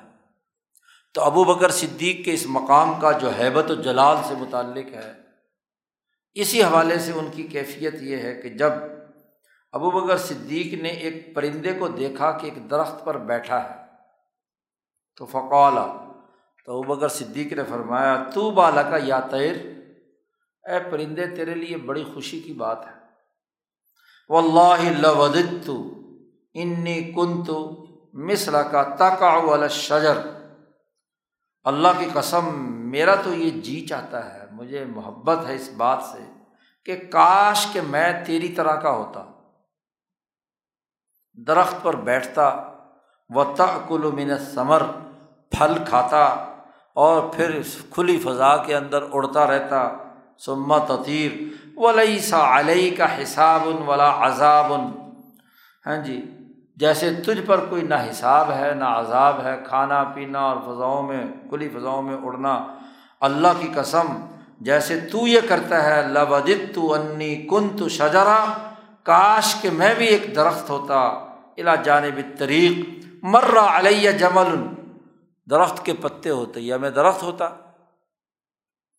کہ میرے پاس سے ایک اونٹ گزرتا اور میرے پتے لے کر جیسے اونٹوں کی عادت ہوتی، منہ مارنا اور وہاں سے پوری کی پوری ٹہنی لے لینا۔ اور میں ایک پتا ہوتا اور مجھے وہ اپنے منہ میں داخل کرتا اونٹ اور فلاح کا نہیں، پھر اسے چباتا اور پھر کچھ حصہ پھینک دیتا، پھر جو پیٹ میں ہضم ہو کر جاتا، نکلتا، تو وہ پھر مینگنی بن کر نکلتا۔ اور ولم اکن بشرن، میں بندہ ہوتا ہی نہ، انسان ہوتا ہی نہ۔ یہ ابو بکر صدیق کا اس کی قول دلالت کرتا ہے حیبت یعنی اللہ کی جلال اور حیبت اور عظمت یقین کے نتیجے میں اتنی ان پر، ان کی روح پر مسلط ہو گئی کہ اللہ کا عذاب کہیں مجھے گرفت میں نہ لے لے۔ حالانکہ ساری زندگی صدیقیت کے مقام میں گزاری۔ اس کے باوجود آخر میں حال یہ ہے کہ اللہ کی حیبت و جلال جب ان کے قلب پر طاری ہوئی تو اپنے آپ کو ایک درخت کا پتا، ایک اڑنے والا پرندہ قرار دینے کے جس پر نہ کوئی حساب ہے، نہ کتاب ہے۔ حساب کتاب کے ڈر سے اللہ کی عظمت اور حیبت و جلال صدیقی اکبر کے قلب پر اتنی تاری تھی۔ تو یہ حیبت کا مقام۔ چوتھا مقام حسن زن ہے۔ اور یہ وہی مقام ہے جس کو صوفیہ کی زبان میں انس کہا جاتا ہے۔ حضرتی نعم الحق و الطافی یہ مقام انس یا حسن زن پیدا ہوتا ہے کہ جب انسان حق تبارک و تعالیٰ کی نعمتوں اور اس کی مہربانیوں کو ملاحظہ کرتا ہے۔ دیکھتا ہے۔ کما ان الحی بتا تنشو میں ملاحظت نقم الحق و ستواتی جیسے حیبت و جلال پیدا ہوتی ہے اس وقت کہ اللہ حق تبارک و تعالیٰ کا جو عذاب اور جو اس کی سطوت اور جلال ہے، اس کے نتیجے میں ایسے ہی اس کی بالکل ضد انس ہے کہ جب اللہ کی نعمتوں پر نظر ڈالتا ہے اور اس کی مہربانیوں پر، تو اللہ سے خاص انس اور محبت اور پیار پیدا ہوتا ہے۔ یہ پہلے والے مقام کی گویا کہ ضد ہے ایک قسم کا۔ شاہ صاحب کہتے ہیں ولمومن و انکانہ بنظر اعتقادی یجما الخوف و رجا اگرچہ اس کی عقلی اعتقادی نقطۂ نظر سے نظر میں خوف اور رجا دونوں جمع ہو گئے۔ نبی کرم صلی اللہ علیہ وسلم نے فرمایا، ایمان نام ہے امید اور نا امیدی دونوں کے درمیان۔ نہ تو اتنا نا امید ہو جائے کہ امید کا دامن ہاتھ سے نکل جائے، خوف زدہ اتنا نہ ہو جائے۔ اور نہ ہی اتنی امید کہہ لے کہ ہاں جی پھر وہ کسی کے سامنے اپنے آپ کو جواب دینا سمجھے اور کوئی کام کاج کرنا چھوڑ دے۔ لیکن یہ جو نظر اعتقادی ہے، یہ اگرچہ ہو، لیکن اصل تو یہ حال اور مقام چاہیے۔ ولاکن بحال ہی و مقام ہی روما یغلب علیہ الحیبہ، اس پر حیبت غالب آ جاتی ہے، اور کبھی غالب آتا ہے اس پر حسن زن اس کی مثال ایسے ہی ہے کہ جیسے ایک آدمی کسی گہری کھائی کے اوپر کنارے پر پہاڑ پر کھڑا ہے اعلیٰ شفل بیر العمیقہ۔ تو جب نیچے جھانکتا ہے نا، تو اس کے جسم اور وجود پر کپ کپی تاری ہوتی ہے۔ تر تعید فراسو بہن کا نا عقل ہو اگر عقلی طور پر دیکھیں تو عقل کو تو خوف نہیں ہونا چاہیے، کیونکہ جہاں وہ کھڑا ہے، وہ مقام تو پاؤں کے نیچے تو زمین ہے اس کے۔ اگر اس جہاں کھڑا ہے، اس سے آگے بھی زمین ہو، جیسے وہاں آدمی خوف زدہ نہیں ہوتا، تو کیا ہوا آگے زمین نہیں ہے، لیکن جس جگہ پر کھڑا ہے، وہاں تو پاؤں ہے نا۔ وہاں تو اس کے نیچے زمین ہے۔ عقلی طور پر تو خوف زدہ نہیں ہونا چاہیے، لیکن خوف زدہ ہونا طبعی اور فطری بات ہے۔ ایسے ہی یہ ہے المان و بین الخوفی ورجا اگر اس بات پر یقین ہو کہ پاؤں جس جگہ پر ہیں، یہ پکی زمین ہے، یہ ڈھانک نیچے نہیں گرے گی، تو یقین کے اعلیٰ مقام پر انسان ہوتا ہے۔ اور اگر دوسری پہلو کی طرف نظر آئے تو وہیں کپ کپاٹ کے ساتھ نہیں بھی گرے گا تو گر جائے گا۔ وہ کما یا ایسے ہی کوئی انسان، حدیث نفس بن نعم الحنیہ، دل کے اندر خیال آیا، اچھی نعمتوں کا تو انسان خوش ہوتا ہے۔ اگرچہ عقل کہتی ہے کہ خوشی کی کیا بات ہے۔ وہ انکان عقل ہو لا یوجب فرحت لیکن وہم جو ہے، وہ دونوں حالتوں کے درمیان درمیان انسان کو کبھی خوشی کی طرف، کبھی خوف کی طرف لے جاتا رہتا ہے، ادھر یا ادھر۔ اب وہ آدمی جو اونچی پہاڑی کے دامن پر کھڑا ہے، کنارے پر کھڑا ہے، تو وہاں ہی اسے ڈرا رہا ہے نا۔ وہم کی کیفیت۔ اب ایک آدمی کسی چھت پر شتیر کی ایک مثال شاہ صاحب نے سطاعت میں دی ہے کہ چھت پر خالی شتیر ہے، کتنا ہے؟ چار انچ کا، چھ انچ کا۔ اب وہ اگر آدمی ادھر چلتا ہے تو ڈر ہوتا ہے کہ پتہ نہیں یار گر نہ جاؤں۔ حالانکہ دنیا میں جہاں پاؤں رکھ کر سادہ زمین پر چل رہا ہے تو وہ بھی تو اتنی جگہ لیتا ہے نا۔ وہی چار انچ کی جس پر پاؤں آنا ہے، اسی پر ہی چل رہا ہے نا۔ لیکن یہاں اسے ڈر نہیں ہے، وہاں ڈر ہے کیوں؟ کہ وہاں واہم کہتا ہے کہ ذرا سا پاؤں پھسلا تو گیا نیچے۔ اور یہاں اسے پتا ہے کہ پاؤں پھسلا تو گروں گا تو ذرا ادھر بھی زمین ہے، ادھر بھی زمین ہے۔ تو کچھ نہیں ہوگا۔ اب اس حوالے سے ایک حدیث لائے ہیں۔ نبی کرم صلی اللہ علیہ وسلم نے فرمایا، حسن و ضن بلّہ من حسن العبادہ۔ اللہ پر حسن ضن رکھنا کہ اللہ میرے ساتھ کبھی برا نہیں کرے گا۔ یہ عبادت میں سب سے اچھی عبادت ہے۔ کہ اللہ ماں باپ سے بھی زیادہ مجھ سے محبت کرنے والا ہے، وہ میرے ساتھ غلط معاملہ نہیں ہونے دے گا۔ جیسے حسن زن آدمی کو کسی دوست پر ہوتا ہے، کسی یار پر ہوتا ہے، ماں پر، باپ پر، استاد پر، کسی پر حسن زن، تو یہ حسن زن مقام بن جائے اللہ کی ذات کے ساتھ۔ اسی طرح اللہ تبارک و تعالیٰ نے ارشاد فرمایا، حدیث قدسی ہے، پہلے بھی کئی دفعہ گزری، انا عند ضن ابدی بی، میرا بندہ میرے بارے میں جیسا گمان رکھتا ہے، میں ویسے ہی اس کے ساتھ معاملہ کرتا ہوں۔ اگر اس کا یہ حسن زن ہو کہ میں اس کے کام کروں گا تو میں اس کے مطابق معاملہ کروں گا۔ اگر اس کا بد زنی ہو کہ پتہ نہیں اللہ میرا کام کرے گا، نہیں کرے گا، اس کے دعا مانگنے میں ہی کیڑے پڑے ہوئے ہیں، تو نتیجہ کیا نکلے گا؟ کچھ بھی نہیں۔ کیونکہ اس کے زن کے مطابق ہی میں کام، معاملہ اس کے ساتھ کرتا ہوں۔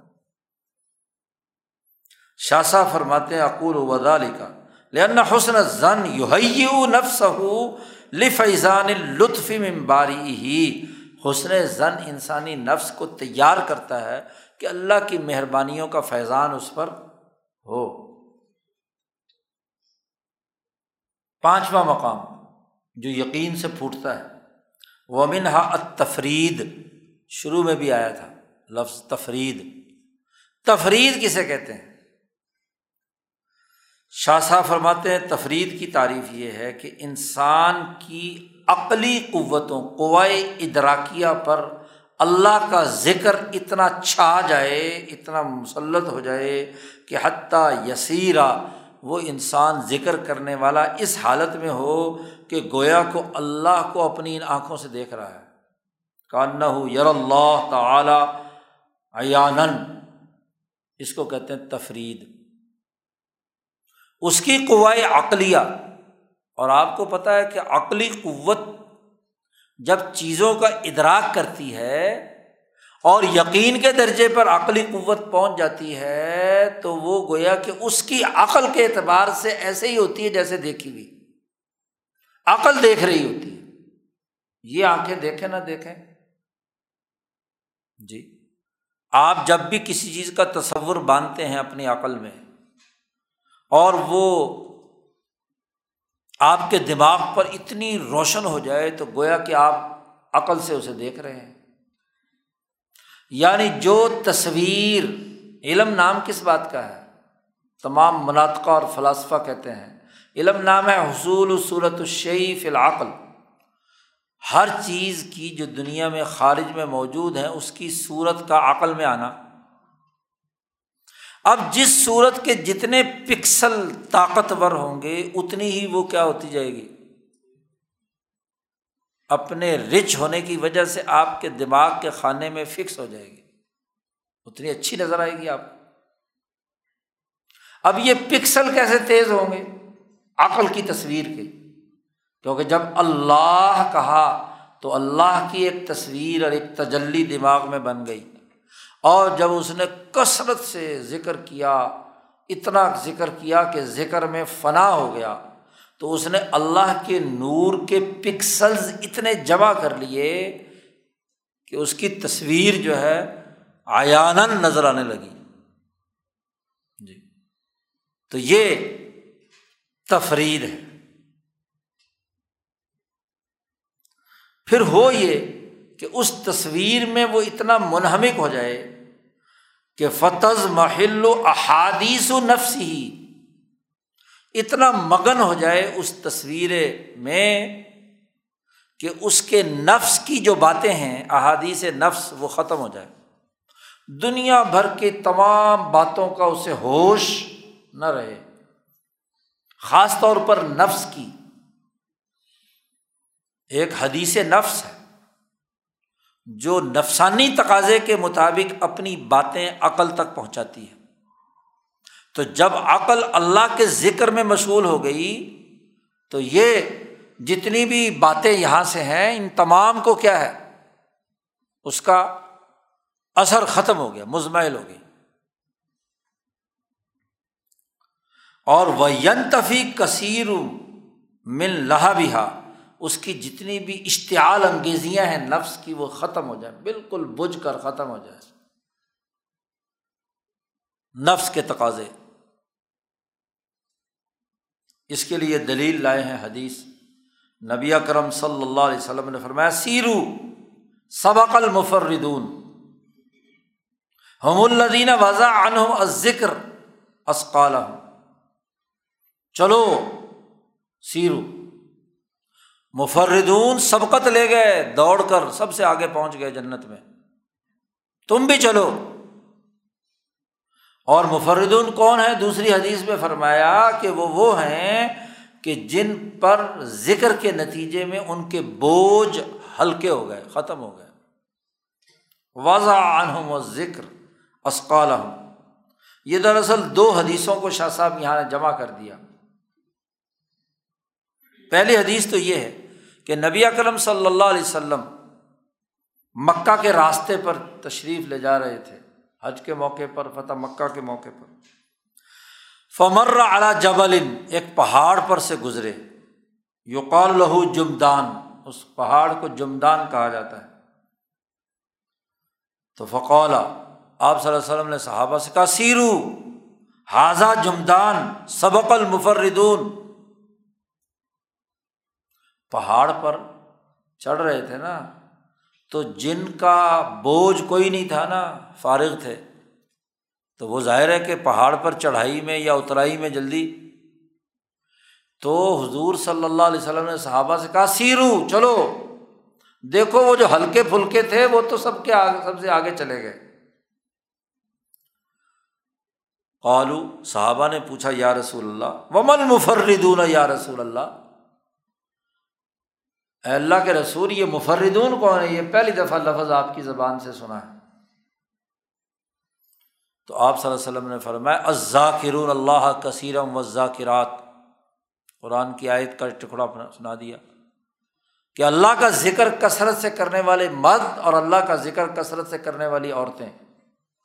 دونوں کا ذکر کیا۔ مسلم شریف کی یہ روایت۔ تو مفردون کی تشریح خود نبی کرم صلی اللہ علیہ وسلم نے ذاکرون اللہ کثیرم و ذاکرات سے کی۔ ایک دوسری روایت میں نبی کرم صلی اللہ علیہ وسلم نے پھر فرمایا، سبق المفردون، تو لوگوں نے پوچھا، یا رسول اللہ مل مفردون تو وہاں حضور صلی اللہ علیہ وسلم نے اس کی مزید وضاحت فرمائی۔ فرمایا المستح ترون فی ذکر اللہ، جو اللہ کے ذکر میں فنا ہو چکے ہیں۔ اتنا کہ ذکر نے ان کے بوجھ ان کے کندھوں سے اتار دیے۔ نفسانی خواہشات جو دراصل انسانوں پر بوجھ بنتی ہیں، ذکر کی کثرت نے نفسانی جو احادیث ہیں، ان کو تمام کو واش کر دیا۔ فیاتون یوم القیامہ وہ قیامت کے دن آئیں گے بہت ہی ہلکے پھلکے خفافن جی جو قرآن نے بھی کہا ان فرو خفافم و دوڑو، جہاد کے لیے نکلو، چاہے بوجھ ہو تمہارے پاس یا ہلکے پھلکے ہو، جیسے کیسے بھی ہو، نکلو۔ وزبۂ تبوک کے لیے جب نکالا گیا تھا۔ تو اس کو بیان کیا ہے۔ شاہ صاحب فرماتے ہیں کہ ان مفردون کی سبقت یا آگے بڑھنے کا جو تذکرہ آپ صلی اللہ علیہ وسلم نے فرمایا ہے، اس کی وجہ یہ ہے کہ جب اللہ کے ذکر کا نور ان کی عقلوں میں خالصتاً آ گیا اور تشبہ تطلو الجبرود فی نفوسہم، اور اللہ کی اس عالم ذات کی جو عالم جبروت ہے، اس تک ان کی عقلوں نے جھانک لیا اور وہ ان کے نفوس تک اتر گئی۔ تو بہیمیت کو انہوں نے ڈانٹ ڈپٹ کر کے روک دیا۔ بہیمیت کی جو اشتعال انگیزی تھی، ذکر اللہ کی کثرت نے اسے بجھا دیا اور بوجھ ان کے ختم ہو گئے۔ اس لیے کثرت سے ذکر کرنا اور اس ذکر کے نتیجے میں اپنی بہیمی نفسانی خواہشات کو مٹا دینا، اس کو کہتے ہیں التفرید۔ یہ بھی ایک مقام ہے۔ جیسا کہ یہاں اس حدیث میں بیان ہوا۔ یقین سے ایک اہم ترین جو مقام پیدا ہوتا ہے، چھٹا، وہ اخلاص اخلاص کی تعریف کیا ہے؟ شاہ صاحب فرماتے اخلاص کی تعریف یہ ہے کہ یہ تمسرفی عقل ہی نف العبادتی لاہ تعالی۔ اللہ کے لیے عبادت کرنے کا نفع اور فائدہ انسان کے دماغ، اس کی عقل کے اندر ایک مثالی وجود کے طور پر آ جائے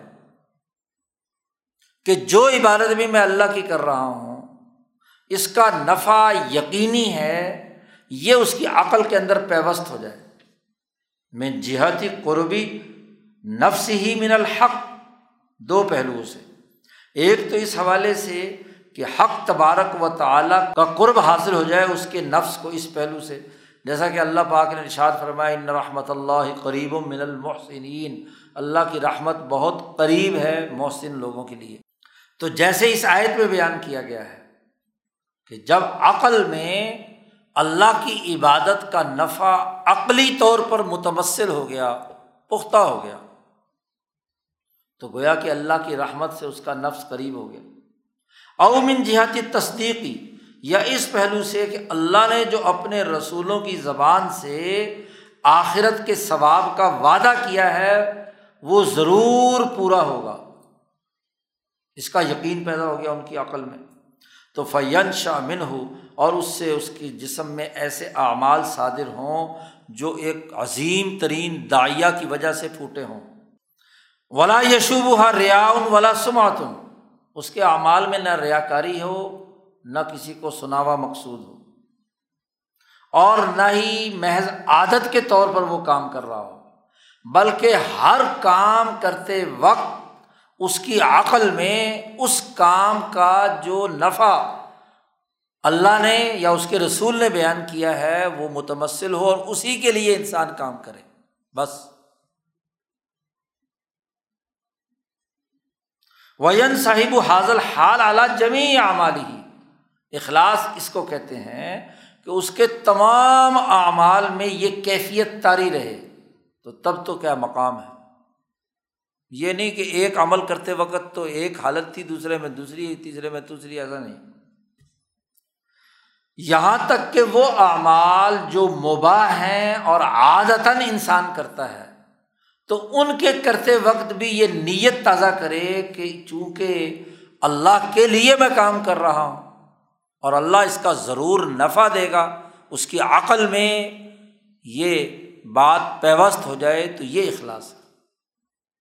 جیسے اللہ پاک نے فرمایا، وما امرو اللہ ابود اللہ مخلصین الدین تو اللہ کی عبادت کریں مخلصین الدین یا نبی اکرم صلی اللہ علیہ وسلم نے فرمایا کہ ان نمل اعمال بنیات اعمال کا دار و مدار نیتوں پر ہے، جس درجے کا خلوص ہوگا، اسی درجے کا۔ نتیجہ ہوگا۔ یقین کے نتیجے میں ایک اور مقام پیدا ہوتا ہے جس کو مقام توحید کہتے ہیں۔ ومن ہا توحید ولاح صلاح مراتب۔ اس کے تین مرتبے ہیں توحید کے۔ سب سے پہلا مرتبہ تو یہ ہے توحید کا کہ عبادت، توحید العبادہ پہلا درجہ ہے۔ عبادت میں توحید یعنی وہ بتوں کی پتھروں کی عبادت نہ کرے۔ لا یابد توغیت اور تاحود کی عبادت اتنی مکرو سمجھے، کما یک رہو یق ذف نار حدیث کے الفاظ کا ایک ٹکڑا یہاں پر لے آئے۔ کہ ایمان کی اعلیٰ ترین کیفیت یہ ہے کہ انسان ایمان سے نکل کر کفر کی طرف جانے کو اتنا برا سمجھے، جتنا برا کسی آگ کے اندر چھلانگ لانے، لگانے کو برا سمجھتا ہے۔ انسانی جسم کو جلانے میں، نقصان پہنچانے میں سب سے زیادہ جو کردار ادا کرتی ہے وہ آگ ہے۔ آگ نہ قابل برداشت ہے۔ ذرا سی بھی انگارے کا حصہ جسم میں کسی جگہ لگ جائے تو پورا جسم بل بلا اٹھتا ہے۔ تو جیسے جسم کو آگ میں ڈالنے کو برا سمجھتا ہے، ایسے ہی اللہ کی عبادت چھوڑ کر کسی پتھر، بت یا کسی تاوت کی غلامی اختیار کرنے کو برا سمجھے۔ یہ توحید فی العبادت کہلاتی ہے۔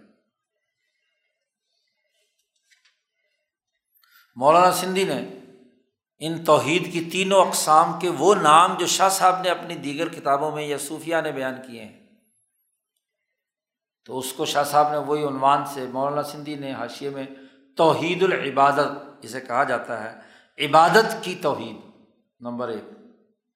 نمبر دو، اللہ یر الحول ولقوت اللہ یعنی لا حول ولا قوت اپنی طاقت اور قوت کا انکار کر کے صرف اللہ کی حول اور طاقت کو مشاہدہ کرے۔ اور اس بات کو دیکھے، دوسرا درجہ یہ ہے کہ اس عالم میں کوئی مؤثر نہیں ہے سوائے اللہ کی قدرت وجوبیہ کے، بغیر کسی واسطے کے۔ براہ راست اس کی قدرت کام کر رہی ہے کائنات۔ اور اسباب کو ذیلی اور ضمنی حیثیت کے طور پر سمجھے۔ عادت و انما تن سب المصبات علیہ مجازن جتنی بھی چیزیں ہیں، ان کو مجازی طور پر سبب قرار دے۔ اور وہ یرل قدر غالباً علا ارادات الخلق۔ انسانی مخلوقات کے ارادوں پر جو غالب طاقت اور قوت ہے وہ اللہ کی قدرت اس کا مشاہدہ کرے۔ یہ توحید کا دوسرا درجہ ہے۔ جس کو صوفیہ کی زبان میں توحید الافعال و صفات کہا جاتا ہے یا ولی اللہ مکتب فکر سے تعلق رکھنے والے حضرت شاہ رفیع الدین، شاہ عبد القادر وغیرہ نے اپنی کتابوں میں اس کو توحید افعالی کہا ہے۔ یا ابقات میں حضرت شاہ اسماعیل شہید نے بھی اس کو توحید افعالی شمار کر کے اس کے اوپر بڑی تفصیلی بحث فرمائی ہے۔ نمبر تین، تیسرا درجہ توحید کا یہ ہے کہ این یا تقیدہ تنظیح الحق ان مشاکلت المحدثین، کہ حق تبارک و تعالیٰ کے بارے میں، اللہ کے بارے میں یہ یقین رکھے، اعتقاد رکھے کہ وہ ہر حادث چیز جو مخلوقات ہے اس سے کسی قسم کی کوئی مشابہت کسی درجے میں نہیں رکھتا۔ لئی سا کمس لی شعین کوئی شاید دنیا کی ذات باری تعالیٰ کے مثل نہیں ہے۔ اور وہ یرا اوصاف اللہ کے اوصاف کو دیکھے کہ لاتواصل اوصاف الخلق، کہ مخلوق کے اوصاف کے مماثل نہیں ہیں۔ اور وہ یسیر الخبر فضال کا کل عیان نبی کرم صلی اللہ علیہ وسلم نے اس حوالے سے جو بھی خبر یا معاملات بیان فرمائے ہیں، ان کو یوں دیکھے جیسا کہ خود اپنی آنکھوں سے دیکھ رہا ہے۔ اور اس کا دل اس پر مطمئن ہو جائے کہ لئی سا کمسلی شعی من جزری نفس ہی اپنے نفس کی گہرائیوں میں یہ بات واضح ہو جائے کہ اس جیسی ذات کوئی نہیں ہے۔ اور وہ کا اخبار شرع وزارک اعلیٰ بینت ربی ہی رسول اللہ صلی اللہ علیہ وسلم کی طرف سے، شریعت کی طرف سے اس حوالے سے جتنی خبریں دی گئی ہیں، ان کو پورے دلائل اور شواہد کے ساتھ سمجھے۔ ناشیت من ذات ہی اعلیٰ ذات ہی کہ وہ اللہ کی ذات سے پھوٹی ہیں اور وہ پوری کائنات کے اندر کام کر رہی ہیں۔ اس کو توحید ذاتی کہا جاتا ہے، صوفیہ کی زبان میں ہاں جی حضرت سندھی نے ان تینوں کی وضاحت یہاں نیچے کر دی۔ آٹھواں اور آخری مقام، منہا اسدیقیت والمحدثیت، دونوں کو اکٹھا جمع کر دیا۔ ان دونوں کی حقیقت یہ ہے کہ امت محمدیہ صلی اللہ علیہ وسلم میں ہاں جی میں سے کچھ لوگ سارے نہیں ہو سکتے۔ میں یقون فی اصل فطرت ہی وہ افراد جو اپنی اصل فطرت میں امبیا علیہم السلام سے مشابت رکھتے ہیں، ان کو صدیق یا محدث کہا جاتا ہے۔ ایسی مشابت ان کی امبیا سے ہو بے منزلت تلمیز الفتن لشیخ المحقق۔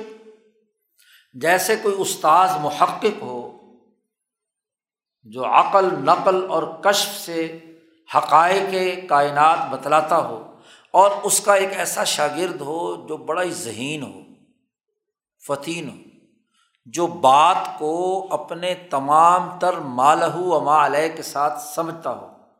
جیسے ہی اس کی زبان سے جملہ نکلا تو اس کی معنویت کو وہ ذہین شاگرد سمجھتا ہو۔ تو جیسے وہ استاذ کے مشابے ہوتا ہے، ایسے ہی بے آئینی ہی امبیا کے مشابے جو ہے، اور نبوت کا دروازہ تو بند ہو گیا، اب آخری نبی تو حضرت نبی اکرم صلی اللہ علیہ وسلم ہے۔ تو نبی اکرم صلی اللہ علیہ وسلم کی نسبت سے گویا کہ وہ کیا ہو؟ ان کا شبی ہو۔ ان کا شبی ہم بال امبیائی امبیا کا شبی ہو۔ فتشب ہو اس کا تشبو جو ہے، دو باتوں سے ہوتا ہے۔ وہ بات جو اثاث انقلاب میں مولانا سندھی نے یہ بات یہیں سے اخذ کر کے بیان فرمائی ہے۔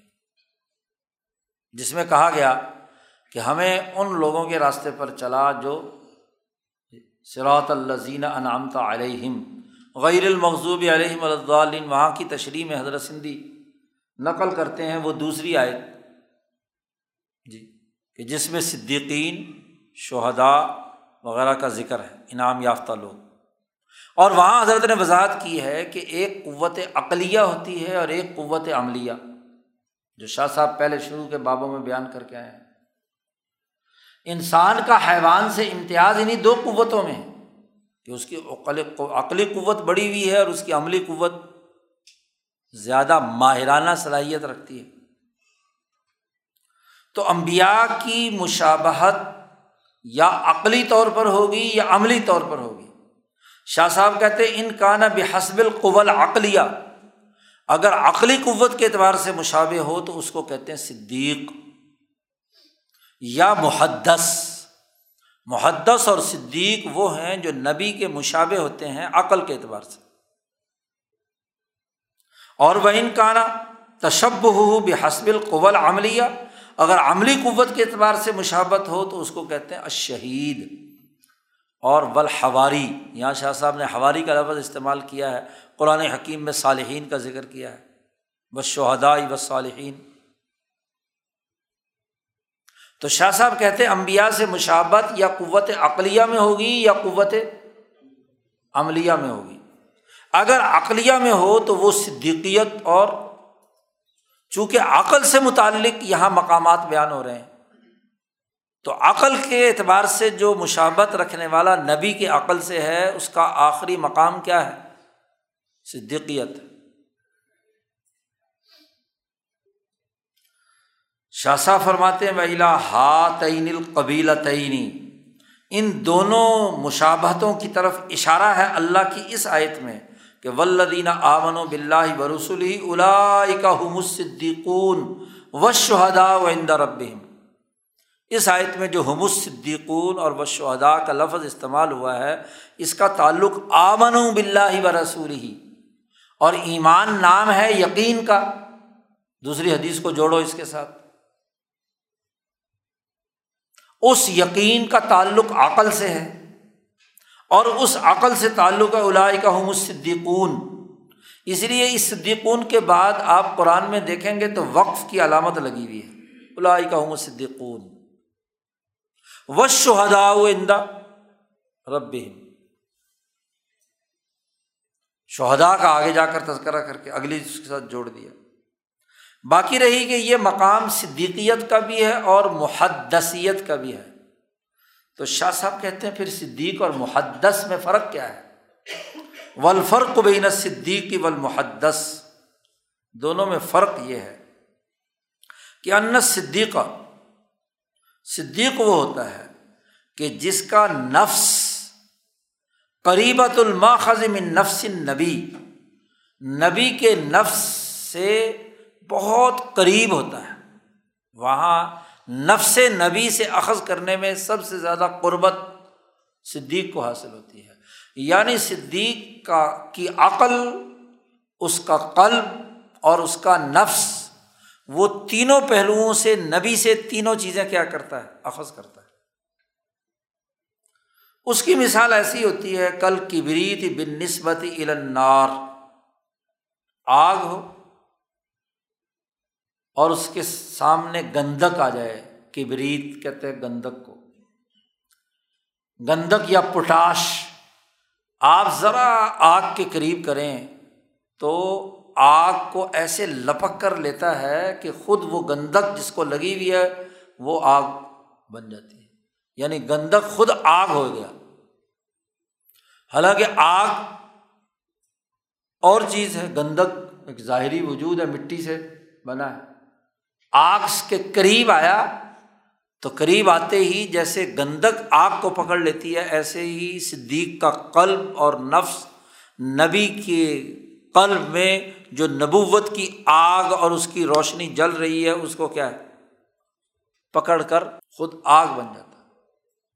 فلما سامیہ من نبی خبرن اس کا نتیجہ یہ ہوتا ہے کہ جب بھی وہ نبی کی زبان مبارک سے کوئی بات سنتا ہے، تو واقعی نفسی بھی موقع عظیم، تو اس کے نفس میں بہت جو مقصد، جتنا ہدف جو بلیغ بات نبی اکرم صلی اللہ علیہ وسلم نے فرمائی ہے، وہ ان کے پورے وجود پر، پوری پوری فٹ بیٹھتی ہے صدیق کے قل پر۔ اور وہ یتلقاہ بھی شہادتی نفس ہی اور وہ اس کو اپنے نفس کی پوری گواہی کے ساتھ قبول کرتا ہے۔ گویا کہ نبی کا وجود اس کلمے کی وجہ سے جس رنگ میں رنگا ہوا تھا صدیق کا وجود بھی جیسے ہی سنی نبی سے بات تو ان کا وجود بھی اسی رنگ میں رنگا گیا۔ کوئی فرق نہیں ہوتا۔ حتیٰ سارا کان نہ ہو علم حاجہ فی نفسی من غیر تقلید۔ اتنا وجود اس نور سے منور ہو جاتا ہے کہ گویا کہ یوں محسوس ہوتا ہے کہ اس صدیق کا علم بغیر تقلید کیے از خود اس کا اپنا ذاتی ہے۔ جیسے گندک کو جب آگ لگ جائے تو وہ خود آگ ہو گئی۔ جب آگ ہو گئی تو اب یہ مستقل آگ ہے۔ ایسے ہی صدیق کا قلب جو ہے، جب نبی کے قلب سے اس نے کوئی بات سنی تو اس کا وجود بھی انگارا ہو گیا۔ ویلا حاضل معنی اسی معنی کی طرف اشارہ ہے اس بات میں جو ابو بکر صدیق رضی اللہ تعالیٰ عنہ کے بارے میں یہ وارد ہوئی ہے کہ انا ابا بکر صدیق کانا یسما دویہ سعودی جبرائیل۔ جبرائیل جب وہی لے کر آتے تھے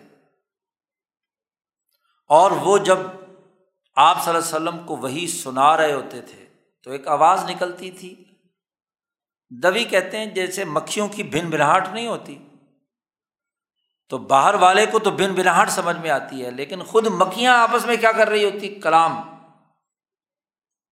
تو جب جبریل اور نبی کرم صلی اللہ علیہ وسلم کے درمیان مکالمہ ہوتا تھا وہی میں، تو اس کی جو آواز، جو باہر والوں کے لیے محض کیا ہے؟ ایک بن بناہٹ کی سی آواز ہے۔ تو وہ آواز جیسے نبی اکرم صلی اللہ علیہ وسلم سن کر اس کا مطلب سمجھتے تھے، ایسے ہی ابو بکر صدیق قریب بیٹھے ہوتے تو آپ کو بھی وہ آواز سنائی دیتی تھی۔ حالانکہ باقی سینکڑوں لوگ بیٹھے ہوئے۔ اس لیے باقی لوگوں کو وہی کا پتہ چلے یا نہ چلے، نبی ابو بکر صدیق کو پتہ چل جاتا تھا کہ نبی اکرم صلی اللہ علیہ وسلم پر اس وقت وہی آ رہی ہے۔ وہ کیفیت اور وہ اس کی جو نوعیت آنے سے پہلے جو بن بناہٹ آئی ہے جبرائیل کی، اس کا ابو بکر صدیق کو علم حاصل ہو جاتا ہی نہ کہنا ین ضلع بالوحی نبی صلی اللہ علیہ وسلم، جب نبی کرم صلی اللہ علیہ وسلم پر وہی آتی تھی۔ اور نیچے جیسے حاشیے میں ذکر کیا ہے کہ یہ عمر فاروق کا معاملہ بھی تھا۔ وہ صدیق صدیق وہ ہوتا ہے جو از خود اس کے نفس سے محبت رسول پھوٹتی ہے۔ یقیناً ممکن حد تک جتنی محبت ہو سکتی تھی۔ اس کا سب سے اونچے درجے کا محب نبی کا صدیق ہوتا ہے۔ باقی سب محبت میں کیا ہوتے ہیں؟ پیچھے ہوتے ہیں۔ فین دفیع المواسات ماہو بنفسی ہی و مالی ہی اس لیے جب محبت کے عروج پر صدیق ہوتا ہے، تو وہ اپنی جان اور مال نبی پر خرچ کرنے میں بھی انتہا درجے پر ہوتا ہے۔ اور ہر حال میں ان کی ہر بات کی موافقت، حتیٰ کہ نبی اکرم صلی اللہ علیہ وسلم نے بھی اس حالت سے لوگوں کو مطلع فرمایا۔ بخاری کی روایت ہے، نبی اکرم صلی اللہ علیہ وسلم نے فرمایا، امن الناس علیہ فی مالی و صحبتی علیہ کا الفاظ وہاں، کہ دنیا میں، انسانیت میں سے کسی آدمی کا اگر مجھ پر احسان ہے، تو ان احسانوں میں سب سے زیادہ احسان مال کے اعتبار سے بھی اور صحبت کے اعتبار سے بھی ابو بکر کا ہے۔ اس کا مجھ پر احسان ہے۔ مال تو بسا اوقات دے دیتا ہے آدمی محبت میں، لیکن صحبت یہ خاصا مشکل بار بار۔ کہ ابتدا سے لے کر آخری وقت تک نبی کرم صلی اللہ علیہ وسلم پر اپنا وقت قربان کر دینا، صحبت اختیار کرنا، ملازمت جسے کہتے ہیں۔ تو کوئی صحابی صحبت کے اس مقام تک نہیں پہنچ سکا جس مقام پر ابو بکر صدیق تھے۔ حتیٰ کہ ہجرت کے موقع پر غار ہرا میں ہو، راستے میں ہو ہر مصیبت کے مرحلے میں بالخصوص حضرت محمد مصطفیٰ صلی اللہ علیہ وسلم کی مائیت اور صحبت۔ ابو بکر صدیق نے اختیار کی۔ تو صحبت کے حوالے سے بھی اس کا مجھ پر احسان ہے۔ حضور فرماتے ہیں اور اپنے مال کے اعتبار سے بھی۔ غزبۂ تبوک میں ضرورت پیش آئی سارا گھر کا سارا مال اٹھا کر لا کر حضور کے حوالے کر دیا۔ یہ محبت کا نتیجہ ہے نا۔ اچھا محبت نہیں ہوتی تو صحبت بھی نہیں ہوتی، یاد رکھو۔ کیونکہ صحبت کا تعلق دل کی محبت سے ہے۔ آدمی کو کسی سے محبت اور لگن ہوگی تو اس کی صحبت میں جا کر بیٹھے گا۔ اور اگر محبت نہیں ہوگی، جتنے درجے کی کم ہوگی، اتنی صحبت کم اختیار کریں یہی حال مال خرچ کرنے کا تو صحبت میں جان خرچ کی جاتی ہے، اپنا وقت خرچ کیا جاتا ہے۔ اور جان کے ساتھ ساتھ مال بھی، دو ہی چیزیں انسان کے لیے ہیں جس کی بنیاد پر انسانی سوسائٹی وجود میں آتی ہے حتیٰ کہ نبی اکرم صلی اللہ علیہ وسلم نے گواہی دی صدیق اکبر کے بارے میں کہ نبی اکرم صلی اللہ علیہ وسلم نے فرمایا کہ اگر دنیا میں کسی انسان کو خلیل بنانا میرے لیے ممکن ہوتا تو میں ابو بکر کو اپنا خلیل بناتا۔ تو خلیل تو ایک ہی ہے، وہ اللہ ہے۔ جی۔ تو دنیا میں اگر میرے لیے کوئی خلیل بنانا ممکن ہوتا تو میں منتخب کسے کرتا؟ ابو بکر صدیق۔ یہی وجہ ہے ظالقہ کہ لتعاقبی ورودی انوار الوحی من نفس نبی الا نفس صدیق کہ وہی الہی کے انوار نبی اکرم صلی اللہ علیہ وسلم کے نفس سے، صدیق کے نفس اور روح کے اندر منتقل ہوتے تھے۔ پیدر پہ۔ فک علامہ تقرر تاثیر و تأثر ولفیل ول انفعال اب جتنی زیادہ یہ صدیقیت یا محبت بڑھتی جائے گی، جتنا فعل و انفعال ہوتا رہے گا یعنی نبی سے فعل اور صدیق کا انفعال۔ نبی کی طرف سے تاثیر اور صدیق کی طرف سے تأثر یہ بڑھتا جائے گا۔ حسل الفناؤ ولفداؤ اتنی فنا اور فدائیت بڑھتی چلے گی۔ اس لیے صدیقی اکبری نے لوگوں نے سکھایا کہ یا رسول اللہ فدا ابی و امی، میرا باپ اور میری ماں آپ پر قربان ہو۔ تو یہ فدائیت صدیق کا مقام ہے۔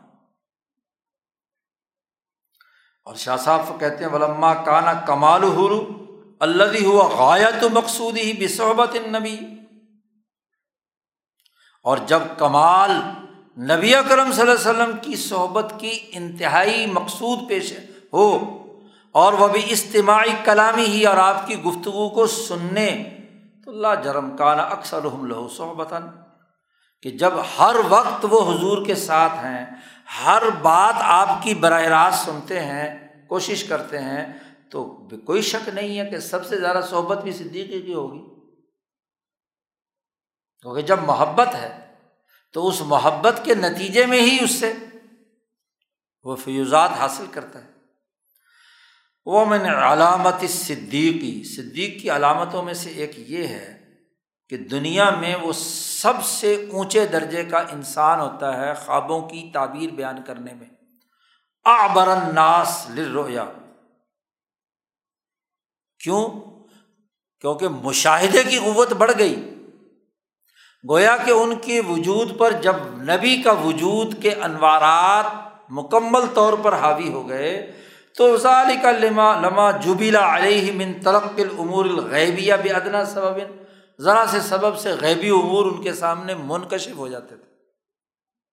جیسے نبی اکرم صلی اللہ علیہ وسلم پر ہوتے تھے۔ امور غیبیہ یعنی اس کائنات میں بعد میں کیا ہونا ہے اور پیچھے کیا کچھ ہو چکا ہے۔ جس کی تفصیل تعویر الحادیث کے ضمن میں ہم نے رمضان میں بیان کی تھی کہ نبی اکرم صلی اللہ علیہ وسلم کے کمالات میں یہ ہے کہ آپ کے سامنے اس کائنات کا جو لوہے محفوظ کا ڈیٹا ہے، وہ نبی اکرم صلی اللہ علیہ وسلم پر منکشف ہو گیا۔ اور وہ جو جس درجے میں آپ صلی اللہ علیہ وسلم کو ضرورت پیش آئی، آپ نے آنے والی چیزوں کی خبر بھی دے دی۔ دجال آئے گا، فلاں آئے گا، فلاں آئے گا۔ پیشن گوئیاں کر دی اور ماضی کے واقعات کی تفصیلات بھی بیان کی۔ تو اب نبی کے قلب کے ساتھ جب صدیق جڑا ہوا ہے، تو صدیق کے قلب پر بھی ان تمام امور کا عکس آ گیا۔ اس لیے مقام صدیق بھی ان امور غیبیہ، اور امور غیبیہ میں سب سے اہم ترین کیا ہے؟ خواب ہے۔ تو خواب کی تعبیر میں اسی لیے صدیق کا مقام بہت اونچا ہے۔ ولیزا علی کا کان نبی صلی اللہ علیہ وسلم اسی لیے نبی اکرم صلی اللہ علیہ وسلم خوابوں کی تعبیر صدیق اکبر سے مت پوچھتے تھے۔ یطلب التعبیر منت صدیقی فی واقعات کثیرت۔ بہت سے واقعات اس کے ہیں کہ جب نبی اکرم صلی اللہ علیہ وسلم نے کے سامنے کوئی خواب بیان کیا گیا تو آپ نے صدیق اکبر سے کہا، بتاؤ کیا تعبیر ہے اس کی؟ شاہ صاحب نے اجالت الخفا میں بہت سے واقعات، جہاں صدیق اکبر کا تذکرہ ہے خلفۂ راشدین میں، تو وہاں بہت سے وہ واقعات جن سے تعبیر حضور صلی اللہ علیہ وسلم نے صدیق اکبر سے مانگی خوابوں کی اور آپ نے تعبیر بیان کی۔ صدیق کی علامتوں میں سے یہ ہوتی ہے کہ دنیا میں وہ ایمان لانے کے اعتبار سے اول الناس ہوتا ہے، پہلا انسان ہوتا ہے جو ایمان لاتا ہے۔ اور وہ منا بغیر معجزات نبی کے معجزہ کو دیکھے بغیر ایمان لاتا ہے۔ یہاں تک تو بحث ہوگی صدیقیت سے۔ اب آگے محدث۔ شاہ صاحب کہتے محدث وہ ہے کہ تبادر و نفس ہو الہباز معدن العلم فل ملکوت ان کا نفس عالم ملکوت جو علم کا معدن اور مرکز ہے۔ اس کی کچھ چیزوں کی طرف پہنچ جاتا ہے، متبادر ہوتا ہے ظاہر ہو جاتا ہے ان کے سامنے۔ اور وہاں سے وہ علوم حاصل کرتا ہے محدث۔ مما حیا الحق ہونا کا جو اللہ نے وہاں تیار کیا ہوا کوئی علم۔ تاکہ شریعت بن جائے نبی کی ایک، یا یہ کہ بنی آدم کے نظام کی اصلاح اسی میں ممکن دو ہی صورتیں۔ یا شرعی طور پر وہ محدث اور یہ ہو سکتا ہے اس وقت تک جب تک نبی موجود ہے۔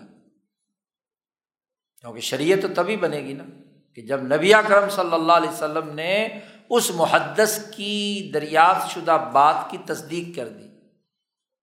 اور دوسرا محدث پر وہاں ملاکوت سے علم آتا ہے جو اصلاح نظام بنی آدم بنی آدم کے سسٹم کو درست کرنے کے لیے جو علم مالاکوت میں موجود ہے، وہ محدث پر القاع ہوتا ہے۔ جیسے دس سالہ دور جو عمر فاروق کا ہے اور اس میں جو جو سسٹم بنائے، بین الاقوامی غلبہ حاصل کیا، جنگی محاذ کو سمجھا اور جنگی محاذ میں لوگوں کی سپا سالاران کی ڈیوٹیاں لگائیں کہ کون کہاں اور کس جگہ پر ہو۔ تو عالم ملکوت کے مشاہدے اور محدثیت کی وجہ سے سارا کام ہوا۔ وَإِلَّمْ يَنزل وحی بَعْدُ النبی صلی اللہ علیہ وسلم، اگرچہ وہی اس کے بعد نبی اکرم صلی اللہ علیہ وسلم پر ابھی نازل نہیں ہوئی، لیکن محدث کو نزول وہی سے پہلے پتہ چل جاتا ہے۔ کا مسل اس آدمی کے کہ جس آدمی نے خواب میں بہت سے واقعات دیکھ لیے جو بعد میں پیدا ہونے والے تھے۔ اللہ اجماع الملکوت علیہ جا عالم ملکوت میں فیصلہ ہو چکا ہے۔ اس کے مطابق اس نے خواب میں اس کو نظر آ گیا اور وہ بات جو ہے صحیح ثابت ہو گئی۔ جیسا کہ عمر فاروق خود فرماتے ہیں۔ جی کہ وافق تو ربی فی سلاس میں نے اپنے رب کی موافقت کی تین باتوں میں۔ باتیں تو زیادہ ہیں۔ اس وقت تک تین ہوئی تھیں، اس لیے تینوں کا تذکرہ عمر فاروق نے کیا۔ ایک تو مقام ابراہیم کے بارے میں، کہ مقام ابراہیم کے بارے میں عمر فاروق نے صلی اللہ صلی اللہ علیہ وسلم سے عرض کیا کہ ہم مقام ابراہیم کو مسلح بنا لیں۔ جی۔ تو کچھ دنوں بعد آیت نازل ہو گئی بتخذ میں مقام ابراہیم مسلح ایسے حجاب کے بارے میں حضور کی صلی اللہ علیہ وسلم کی ازواج متحرات کے پردے کے بارے میں عمر فاروق نے حضور صلی اللہ علیہ وسلم سے عرض کیا کہ آپ ان کو حکم دے کہ یہ پردہ کیا کریں۔ بلکہ عورتوں سے کہا کہ تم پردہ کیا کرو۔ رات کو خواتین بیت الخلاء کے لیے باہر جنگل میں جاتی تھی تو عمر فاروق نے کئی دفعہ کہا، تو خواتین نے کہا کہ ہمیں کون پہچانے گا اندھیرے میں؟ جی تو سودا بنت زما رضی اللہ تعالیٰ عنہ حضور کے ازواج متحرات میں سے وہ بڑے لمبے چوڑے قد کی تھی، تو ڈول ڈال والی تھی۔ تو عمر فاروق نے انہیں پہچان لیا رات کو۔ وہی زیادہ پیش پیش تھیں کہ عمر فاروق جو ہے نا ہمیں روکتے ہیں۔ تو انہوں نے کہا، حضرت عمر فاروق نے، کہ عرفنا کی یا سودا؟ ہم نے آپ کو پہچان لیا ہے سودا۔ اندھیرے میں۔ اب سودا کو تو بڑا غصہ آیا، گھر آئیں اور حضور صلی اللہ علیہ وسلم سے کہا کہ یہ عمر فاروق اتنا جری ہو گئے ہیں کہ یہ اب نبی اور ان کی بیویوں کے معاملات میں بھی مداخلت کرتے ہیں۔ شکایت لگائی حضور صلی اللہ علیہ وسلم۔ لیکن کچھ ہی دنوں بعد کیا ہے؟ اللہ نے حکم جاری کر دیا کہ تمام ازواج متحرات جو ہیں وہ حجاب پردے میں آ جائیں۔ تو یہ بات پہلے حضرت عمر فاروق کے قلب پر آئی۔ تو معلوم ملکوت میں جو فیصلہ ہو چکا تھا، وہ عمر فاروق نے پہلے بیان کر دیا۔ ایسے ہی حضرت عمر فاروق فرماتے ہیں کہ بدر کے قیدیوں کے بارے میں بھی یہی معاملہ ہوا۔ کہ بدر کے قیدیوں کے بارے میں میں نے رائے دی تھی کہ ہر آدمی اپنے اپنے رشتے دار کو پکڑے اور قتل کر دے۔ لیکن جب قیدیوں کے چھوڑانے کا معاملہ آیا، کہ فدیہ لے کر چھوڑ دیا جائے، تو اللہ کی طرف سے جی تمبی آئی۔ ماں کا نبین کسی نبی کے لیے یہ جائز نہیں ہے کہ وہ قیدیوں کو چھوڑ دے، حتیٰ یسخن فل عرض جب تک کہ زمین میں اچھی طرح خون نہ بہا دیا جائے۔ تو یہ تین باتیں عمر فاروق فرماتے ہیں کہ میں نے بیان کی۔ محدث کا خاصہ اور خصوصیت یہ ہے کہ قرآن اس کی رائے کے موافق نازل ہوتا ہے اکثر واقعات میں۔ یہ محدث کی خصوصیت ہے۔ محدث کہتے بھی وہ ہیں جس سے عالم مالاکوت گفتگو کرتا ہے، گفتگو کیا ہوا۔ مفول کا سیوا ہے نا۔ ایک ہوتا ہے محدث، حدیث بیان کرنے والا۔ اور ایک ہے محدث، جس سے گفتگو کی گئی۔ وہیں یرن نبی صلی اللہ علیہ وسلم فی منامی ہی اور اس کی ایک خصوصیت جو احادیث میں بیان کی گئی ہے کہ نبی اکرم صلی اللہ علیہ وسلم نے اپنے خواب میں انہیں دودھ عنایت فرمایا تھا، خود پورا پی لینے کے بعد۔ بخاری میں روایت ہے کہ نبی اکرم صلی اللہ علیہ وسلم فرماتے خواب میں مجھے پیالہ دودھ کا میرے پاس تھا۔ میں نے وہ پینا شروع کیا، اتنا پیا اتنا پیا اتنا پیا کہ میرے انگلیوں سے باہر نکلنے لگا۔ جب میں پورا بھر گیا تو جو باقی بچ گیا وہ میں نے عمر کو دے دیا۔ جی۔ صحابہ نے پوچھا کہ فما اول تہ یا رسول اللہ، آپ اس کی کیا تعبیر بیان کرتے ہیں؟ میں العلم۔ دودھ جب بھی خواب میں دیکھا جائے تو وہ دراصل علم ہے۔ تو باقی علم میں جو باقی بچ گیا، وہ عمر فاروق۔ تو خلافت کا باقی حصہ کس نے مکمل کیا؟ عمر فاروق نے۔ وہ صدیق و اول الناس بالخلافہ۔ اس لیے جو صدیقیت کے مقام پر فائز ہوگا، وہ خلافت میں اس کا پہلا نمبر ہوگا۔ اور صدیقیت کے مقام پر اگر کوئی فائز تھا، تو وہ صرف ایک ہی آدمی تھا۔ اس لیے خلافت میں پہلا نمبر کس کا ہے؟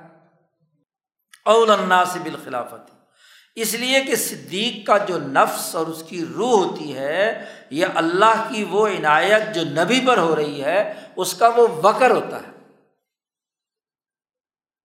وکر اس پرندے کے گھونسلے کو کہتے ہیں کہ وہ ایک چھوٹا سا پرندہ ہوتا ہے جنگلوں میں۔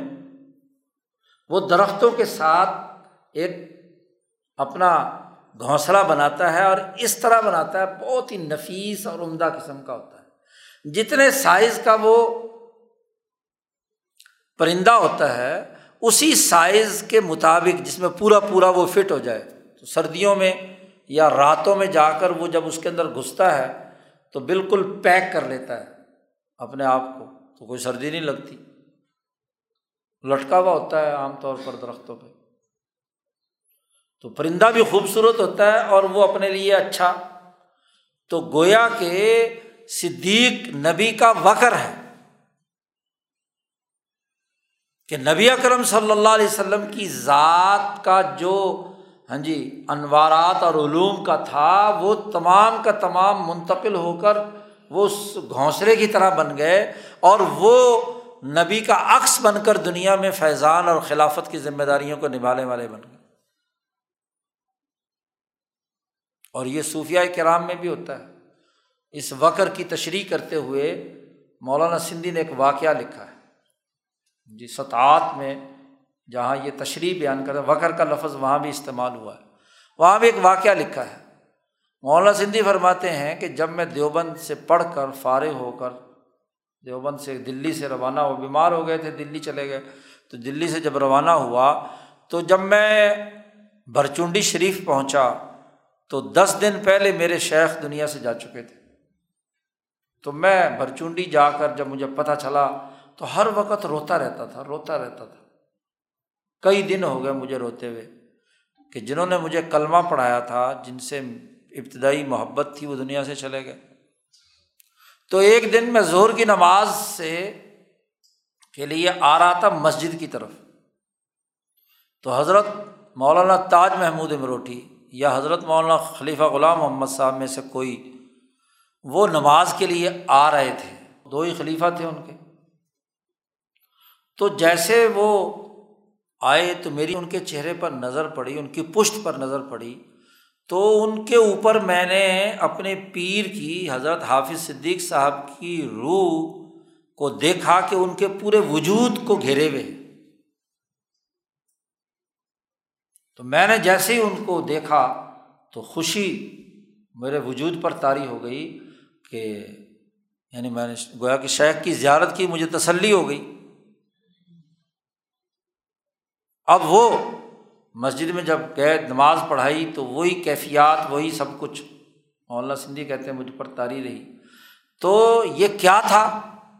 وہ یہ کہ شیخ جو ہیں، وہ چونکہ دونوں صدیقیت کے مقام پر تھے، دونوں اتنے مکس ہوئے ہوئے تھے کہ شیخ کی روح ہاں جی حضرت خلیفہ صاحب کے روح کے ساتھ کیا پیوست وکر بنی ہوئی تھی۔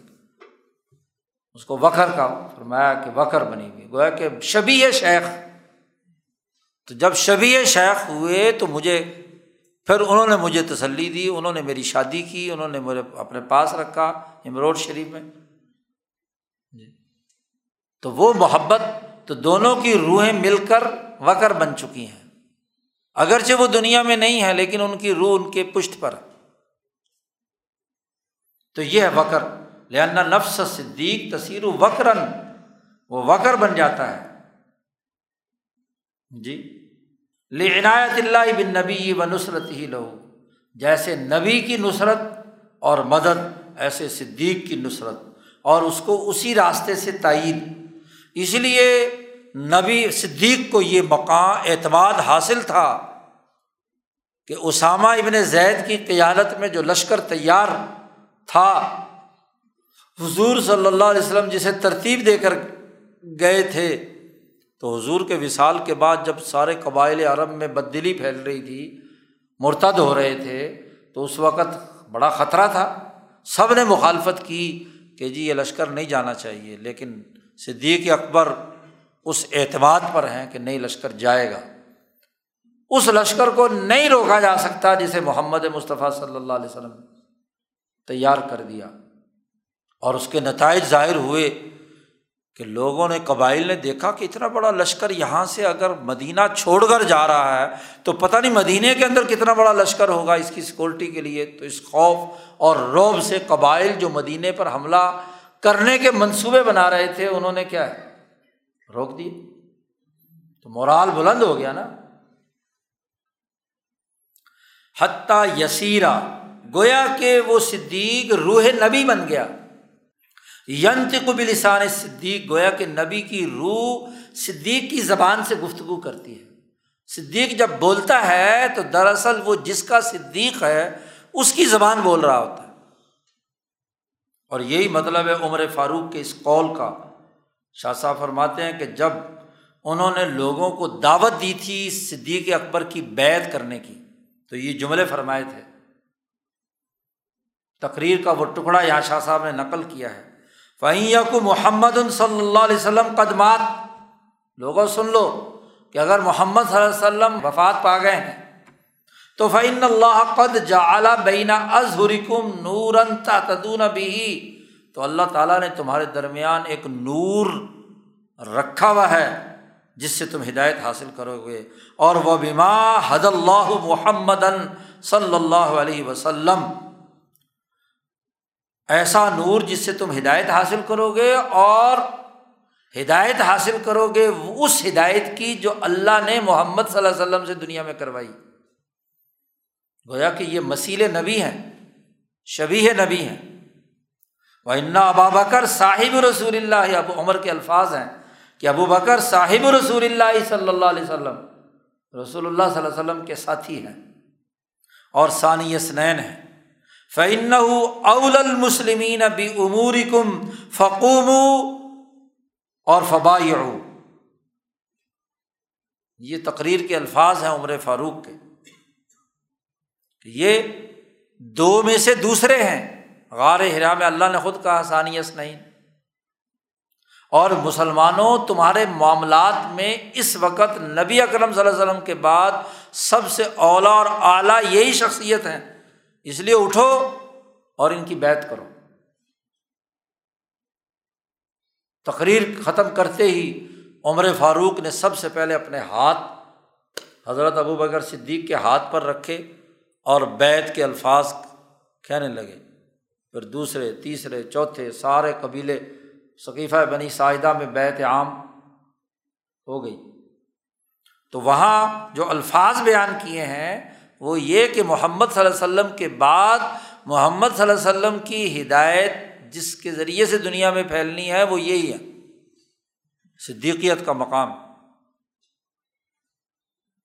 تو خلافت میں سب سے اولا ترین نبی کے بعد نبی کا صدیق ہوتا ہے، وہی جانشین ہوتا ہے۔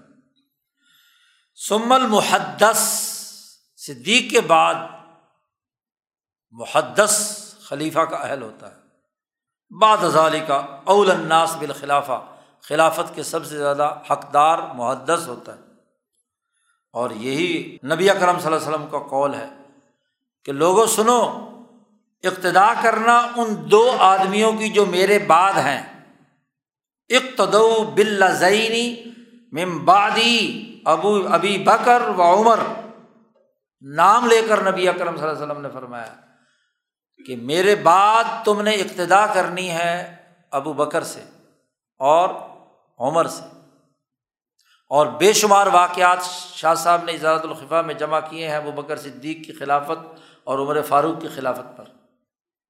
کہ حضور صلی اللہ علیہ وسلم نے زندگی میں فرمایا، کسی عورت سے وعدہ کیا، کسی اور بندے سے وعدہ کیا کہ اگر میں نہ ملوں تو میرے بعد ابو بکر سے مل لینا۔ اور اگر ابو بکر نہ ملے تو عمر سے مل لینا۔ تو خود بخود ہی اعلان ہے کہ ہو گیا۔ اور کیا ہونا تھا؟ ایسے اللہ تعالیٰ کا قول ولدی جا اب صدقی و صد کبھی الا المتقون۔ کہ جو خود بھی سچ بولتا ہے اور سچ کی تصدیق کرتا ہے، وہی متقین ہے۔ تو متقی کے تقوا کے اعلیٰ ترین مقام پر صدیق فائز ہوتا ہے۔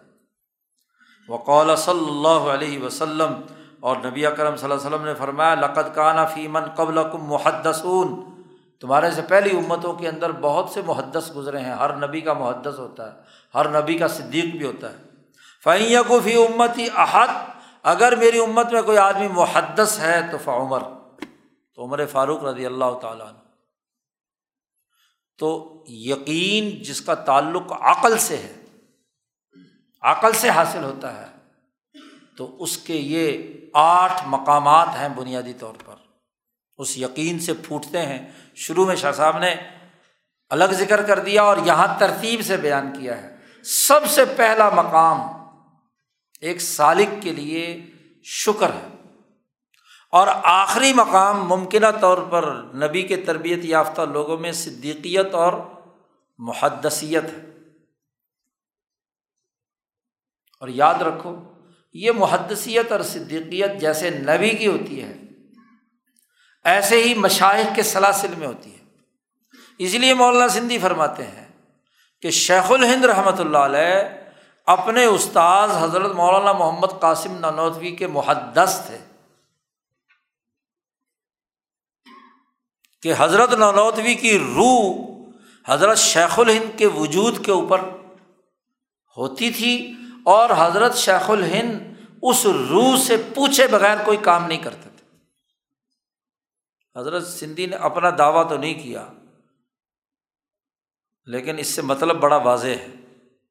وہ جو بار بار حضرت سندھی، حضرت شیخ الہند کی محبت کے جملے بولتے ہیں ہاں جی اور بار بار یہ کہتے ہیں کہ میں تو شیخ الہند کی بات بیان کرتا ہوں۔ جی تو شیخ الہند کی روح، اسی لیے ایک جملہ جو آخر میں انہوں نے کہا، حضرت سندھی نے، کہ میں نے ایک پروگرام بنایا ہے اور وہ حضرت شیخ الہند کے بیان کردہ نکات کے مطابق ہے۔ اب لوگ نقطے تلاش کرتے ہیں کہ شیخ الہند نے وہ کہاں بیان کیا۔ جی۔ وہ زیادہ سے زیادہ اشارے کنائے ہیں خطبات میں۔ لیکن اصل نقطے یا اصل اشارے کون سے ہیں؟ کہ حضرت سندھی حضرت شیخ الہند کے محدث ہے ان کا ان کی روح سے رابطہ ہے۔ جی۔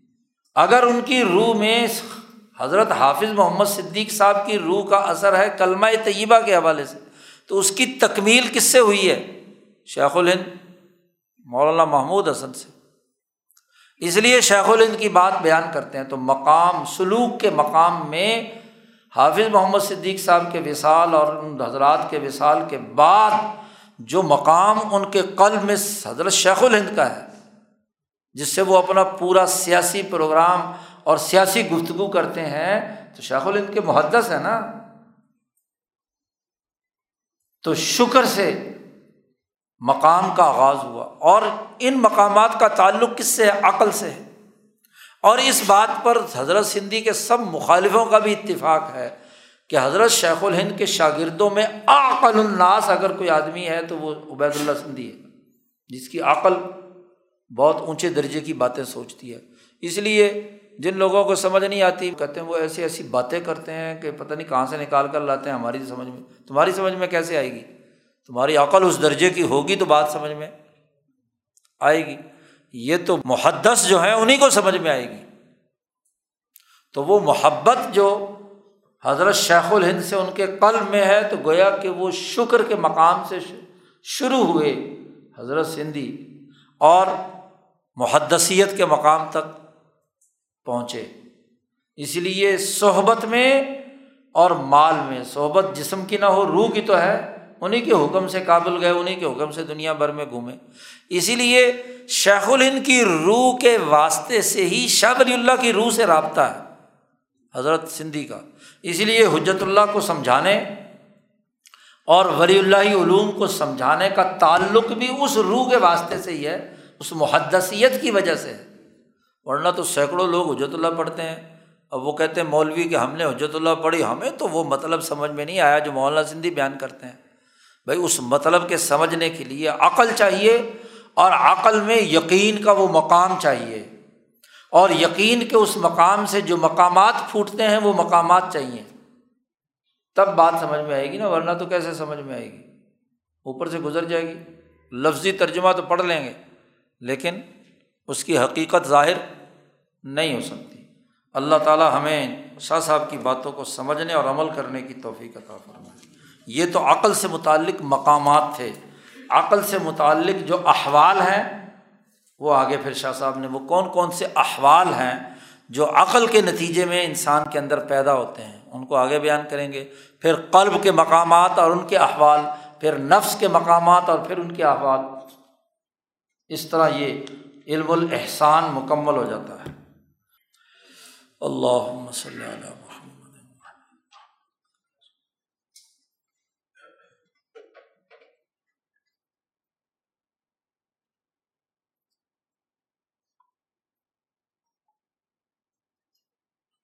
اجمائن